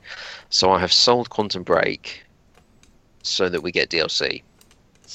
Like We I have thank you. done, I have done this for all of you. So if they don't do it, none of you can be like, "Well, Steve, you didn't try." It's true. Because I did It's this for all true. of you. The fact the fact that I got more than I actually paid for it is completely irrelevant. Um, I did it for you, Thank you, Steve. We appreciate it, Steve. and it, so if they don't do it, I'm going to be pissed. Microsoft UK should just brace themselves for a rioter. I mean, I'm not quite sure if I'll just like run into a door or kick up a bit of a fuss, maybe speak tersely at a few employees, but there'll there'll be something. You can you can bet your Mhm. ass on that. Tim, All right, uh, Tim. Yeah. Um, well, I played Halo Wars. I mean, not Halo Wars, Halo Five uh, Firefight. Uh, I enjoyed it. It's really Um, good. Yeah, I liked it. Uh, I didn't find the problem with the REQ packs that everyone's saying that you need REQ packs to beat it. You don't. Um, I don't think that that's true. Um, play. I've been playing UFC extensively. I've been playing a couple of guys on Twitter. Black Magic, he beat me. Um, so I've been playing that and uh, really enjoy that game. And uh, I'm still doing my Madden franchise uh, ever since uh, uh, Quantum Break, seven-hour boss fight. I had about a week of. Of regret of being a video gamer because it was really that it was it was it was one of those times where, uh, as an older gamer, I think sometimes happens. I, I had to take a break, so uh, but I got back into it with um, Halo Firefight, and um, looking forward to uh, believe it or not, Uncharted. I guess that's the next big game um, that that's coming out. Uh, but Let's other not than that- besmirch Battleborn, which is out in about ten days. Yeah, I, I'm I, I'm Mm. not into that. I'm not into these betas anymore. Too, I, I am staying steer clear of the Gear Four Four beta. I mean, I'll do the Crackdown, but to me, I I, I kind of want to get back to just playing games in their in, in the release form. and enjoying games and not reviewing. Yeah, you know, just basically not uh, the the whole Gears Four beta, uh, uh, being that it's basically an alpha, really kind of turned me off too. Um, you know, people are just just just, just not, they're not thinking about the right stuff. They're not talking about the right stuff. Uh, the game, um, I'm sure when it releases, it's just gonna uh, drop your jaw, and, and, and you know you're gonna you're gonna love the experience. But for me, I'm just like I said, I'm gonna calm down on the betas. I know that we have a lot coming. Um, But the Crackdown 3 I'll do because it's cloud compute. But overall, I'm kind of looking for that refined, that you know, Experience. experience as opposed to uh, the division. I mean, I'm a level 25, but I was in the alpha and then I was in the beta. And then when I got to the game, I liked it and I still liked it. But those those 10 hours in the beta and the alpha, um, in the end, probably took away from 10 hours from the retail version if I had waited. So I'd probably be a level 30 now. And I mean, I'm still trying to get to 30 and do Dark Zone. Um, I know certain people Yeah. are absolutely obsessed with this game. Mickey, Uh, Darth Vadar, those two are. It, it kind of sounds like it's self-destructing though, Mhm. which I find. Oh yeah, I know. which is- Hilarious. Like the amount of. I don't think it's and hilarious. It sucks that that's happening. I mean, well, I I mean, I say that as someone who's like level 30 and level 38 Dark Zone. Yeah, I found it quite funny. yeah. I'd like to see the game keep doing well though. Oh, I, I do want it to do well, but I just thought it was funny. The DLCs and everything are going to help push that game even further. I wouldn't worry I think about so. anything. And uh, Dustin, what you been playing? Okay, so I'm just going to go through real quick. Minecraft kept bla- breaking blocks, put about 40 hours into it. If anybody wants to play, just Bazooka XP, look me up on Xbox Live. We're playing it all the time. You're ready and willing. We are ready and willing. Just it's all survival, normal. Like just come and jump in. Uh, we are going to go towards end game content. Uh, we have plenty of food, supplies, all that crap. You know, you, everything's ready. Like there's nothing that you would re- like other than being there and helping out. There's nothing you really have to like. Oh, these chumps don't know what they're doing. I have to teach them. No, it's just a it's a game. And if you don't know a lot about Minecraft, jump in anyway. We're we're cool with te- teaching people how to play. We just don't want people to feel like that's we don't know how to play. It, then they're gonna have to do everything. Like it, it's already set up, so it's a great world to come jump in and play with us. Uh, other than that, I've been I just started. I let you know today, Ver. I did it. I did it. I finally did it. We've been talking about it forever. I think you guys for did too. whatever I, I I just I did it today. I was just sitting there looking at it, and I keep not saying what this is, but I deleted my saved game data to Sunset Overdrive, and we're starting over.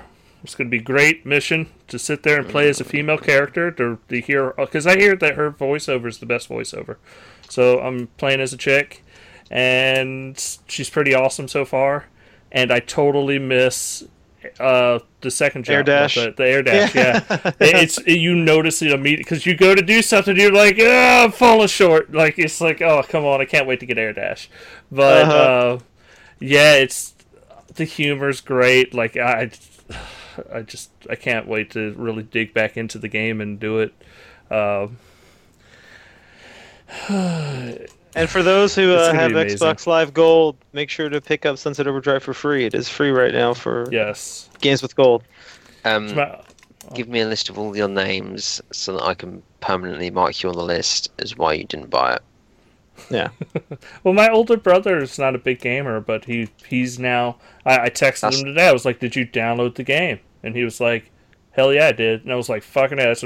It gets people like That- him, people that, that's wouldn't buy those games. It gets no, it anything- gets people like him. if anything, He didn't even have an Xbox One when it came out. so- Yeah. That's not. yeah, that's just- not considered. If anything, Dustin, you failed us. Well, no, I would have failed him, not you. No, you failed us. We're the ones that don't get the sequel. You failed all of us. You Well, be It ashamed. might still. Who He's- knows? He he's It's not out of the another. realm of possibility. with them putting it as Game with Gold, they might be pushing a ton of those units out. So when they make the Sunset Overdrive 2 announcement at this E3, that a bunch Everyone's of people are familiar with the game and they're going, "That's that game I just played with Game of Gold. That was amazing." And then you know what? We get a sequel. So you should be thanking my brother for downloading it with everybody else for I Games agree. with Gold, Steve. I think you, Steve, Yes. because you got so many subscriptions, should get another Right. Xbox Live subscription and download it there too. Chaos Dash made a comment. Did you buy all the not DLC? I bought all the DLC. I recommend everyone buy the DLC because it is it the is seasons good DLC. pass. So I bought the. I bought, originally bought the game on the American store because I got it three days early, but then made sure that I bought the seasons pass on the UK store because they would get more money for that. I'm, Yeah. just, I'm just. I'm just saying. Doesn't seem to have gone down very well. Well, Anything Okay, else uh, you want to talk about, Dustin? Or Uh, Prophecy asked, "Is there bacon in Minecraft?" No, but there are pork chops. Uh, Phil, Phil is cooking the bacon. He is eating the bacon, but we have no more uh, comments on the bacon. Yeah. Sorry. Okay, Steve. well, uh, well I'm going to talk about what I've been playing. Um, Yes. like I, I- I played Gears 4. I like it. Not much more to say. Uh, I played, you know, uh, Halo Warzone Firefight, which is awesome. I think Steve's ridiculous for not playing it because he. Oh, it's Warzone. I can't be bothered. It is No, that's- really that's- good, and you should definitely not play it. that's It not is what said. awesome, and when it comes out, you better play it with us because the Fuzzy Doom Brigade needs needs troops. That that is not what I said. look, you said Steve, it's Warzone. I can't be bothered. That was your exact I- I'm- words. I'm not sure Steve, you've got a I quote. just want to let you know, Steve, you're a Badger, and you got to work for Bear Cub and Sky. He's not a badger. He No, can be No, a- I, I said it to could be a that bear. I was going to play it, but then the Gears beta came out and I just No, you were too it. busy playing Halo Wars 2 and Rocket League, ignoring ignoring your friends who wanted to play Halo Warzone Firefight. Hold That's on, besides how, the point. how was I ignoring my friends if my friends were playing? because Halo? I wanted you to play it with us, with Marie and I. We were like, "Hey, Steve, come play with us." And you're like, "No, I gotta play Halo Wars 2." I, I'm pretty sure Halo Wars. Burn, one. I'm, I'm pretty just sure I telling was you in to the check oh yeah, out- that's right. Halo Wars 1. Oh. Yeah. Well, Check out Twitch ch- Twitch it's video gonna be- when you get a it's- it out in like May? Bear Cub and Sky people. That's right. Oh yeah. Hibernation But, uh, But anyway, let's let's continue. Uh, the two main games I really played this in the last week. I uh, I finally finished Halo Reach. Oh my god, I finally finished it. I've been working on this game for years over time, like playing a mission here, a mission there. I finally said, you know what, I'm going to finish the last quarter of this game and be done with it. Last quarter of the game was really good. It was the rest of the game that sucked. But you know, the last bit of the game was pretty good. But uh, overall, I, I definitely would say it is the worst Halo campaign of all of them, by far. It's not worse than Halo 2's. It is. It is. It is. It's got a terrible story. I don't care about the characters at all. As opposed to Halo Halo Wars 2, 2, which has Halo, War, like, Ha- Ha- Halo 2 has a bad story too, but it is better than Halo Reach. Halo 5 has no story, so And I hated the guns in Reach. They were terrible. All of them were terrible. I didn't like the abilities. It's, uh, no, Halo Reach was bad. Well, no, it wasn't bad. I'd give it in, in the 80s kind of meta score. you know?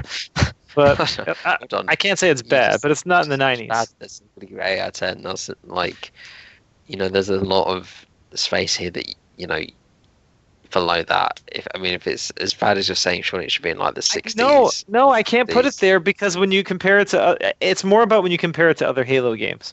Uh, As a game on standing on its own, I think it's it's a solid like eight out of ten. But when you compare it to other Halo, Halo games, it's just not as good. It's not as good.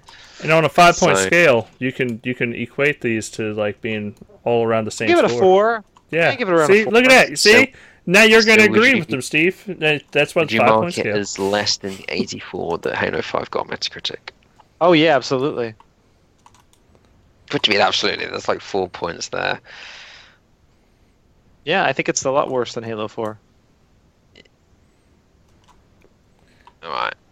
The Yeah. problem with Halo 4 is it got boring after like two months of multiplayer because it was just ripping off COD.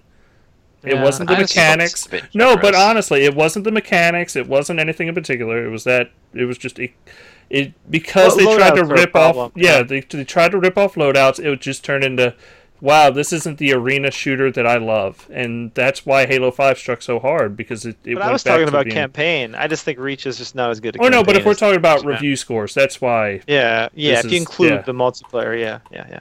But anyway, uh, besides that, I played Oxenfree. I finally got around to playing Oxenfree, which I don't know if you guys had heard of. It's from some ex. Uh, yes, I played it. I didn't Ex like. Telltale develop. You didn't? Did you finish it? I li- I just don't like the fact that uh, there's um the design of the it. game. I'm not gonna spoil Okay. it. I don't like the design of the game. Did you finish it though? No, halfway through. Oh, okay. You know, you got to finish it to really get the full experience. This is a very, very smart game.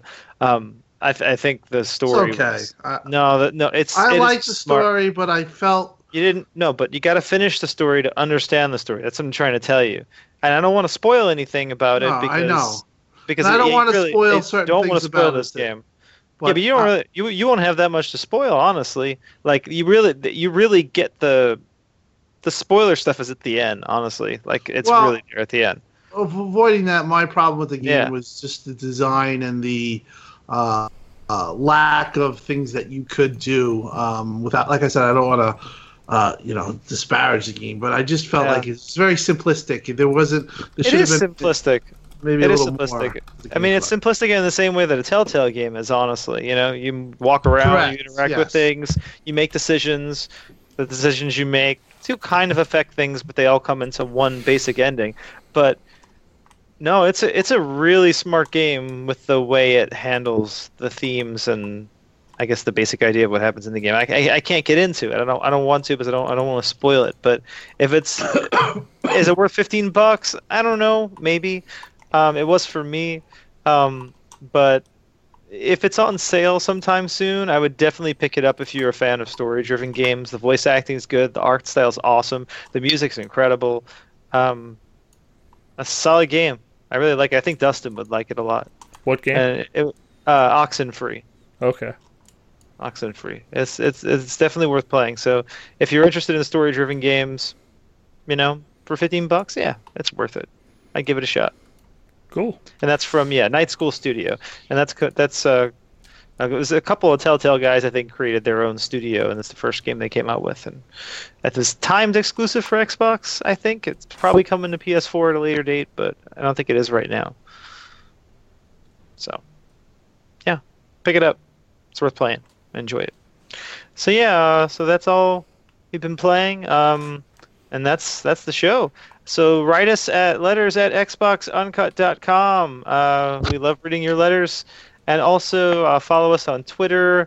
Uh, I'm at Team Vernia. Steve is at Steve Rules. Dustin is at DUSDG. And Tim is at PNFLYFE. No, E. Project for Assault- live. I'm trying to get. Also, I'm trying to get my um, P, P, oh, PNF. Oh, pro, pro, no, PN4 LYFE. P- right? PNF for life, but I'm trying to actually um PNF four. uh, what is the F for? Is it Project just Assault for Forever life, for life? No, it's Project Natal for the number life, or just the F O R for L Y F E for life. I always say for life to people. Like it's just something that I've done. Okay, spell it time. out. Spell out your. Oh your. God, No, we, we don't. let's uh, guys. It's been a pleasure. I guess I guess that settles No, that. I was only joking. Carry on, carry on. No, I got you. Got to spell this out. You said it's at PNF. PNF for life. PNF for life. So Um, it's Pro- Project Natal Forever for Life. no, it's PNF for life. L Y F E. Project Natal fan for But life. the funny Project thing, Natal fan. Okay, I was wondering what the yes, F stood for. Yes. That was I'm problem. sorry. I'm sorry. Yeah. Um, what uh, funny is, is that I'm trying to get um, trying to inquiry about uh, Tim Dog, just getting Tim Dog for my Xbox Live instead. I'm thinking about retiring the Project Natal fan. You should. Well, Well, it'd be easy on it's getting a little older. It's getting a little old. It'd be but- easy for uh, Twitter though. Just swap that out real quick. Yeah. yeah, so- but Twitter's all about the brand. exactly. You know, can you? I'm worried about that. I, I I know that Steve's. I have to get permission from Steve uh, for any kind of uh, Twitter changes. I think Yeah. you'd have to consider whether or not it's worth doing it after you've reached your creative peak. well, that's I'm I'm actually hitting the creative the the downward cycle of the creative peak is um, coming. Well, no, that's all you hit- gotta do. Is, Well, you hit 40 and then it starts going down. Well, So Tim, it's this is your peak. You're you're, Right you're just now, you're I am- down the hill. I am gonna plateau very soon, and then I'm Tim, this is all you gotta do though. All you gotta do is you get a tweet out to all your friends. Hey, I'm about to change it to at Tim Dog. Let everyone know. Retweet. You know, get the word out. We'll all do it for you, and then you make the change. And honestly, Wait, most people. feel- Well, no, just to throw it out there. Honestly, most people just see Tim Dog anyway because they Yeah. don't highlight your actual name on Twitter. Yeah, And they'll I just be write like, at Tim, Tim- Dog, and it automatically swaps it. so Yeah. I don't even Yeah. It- it's not even going to be a big issue. I'm Yeah. trying to consolidate it. I am in the process of trying to consolidate this PNF deal, um, just to Tim Dog. All right. Yes. It, it'll be a process. But anyway, follow us all on Twitter, write us letters, xboxuncut.com, and thank you for listening. We're out. Good evening. We're out, people.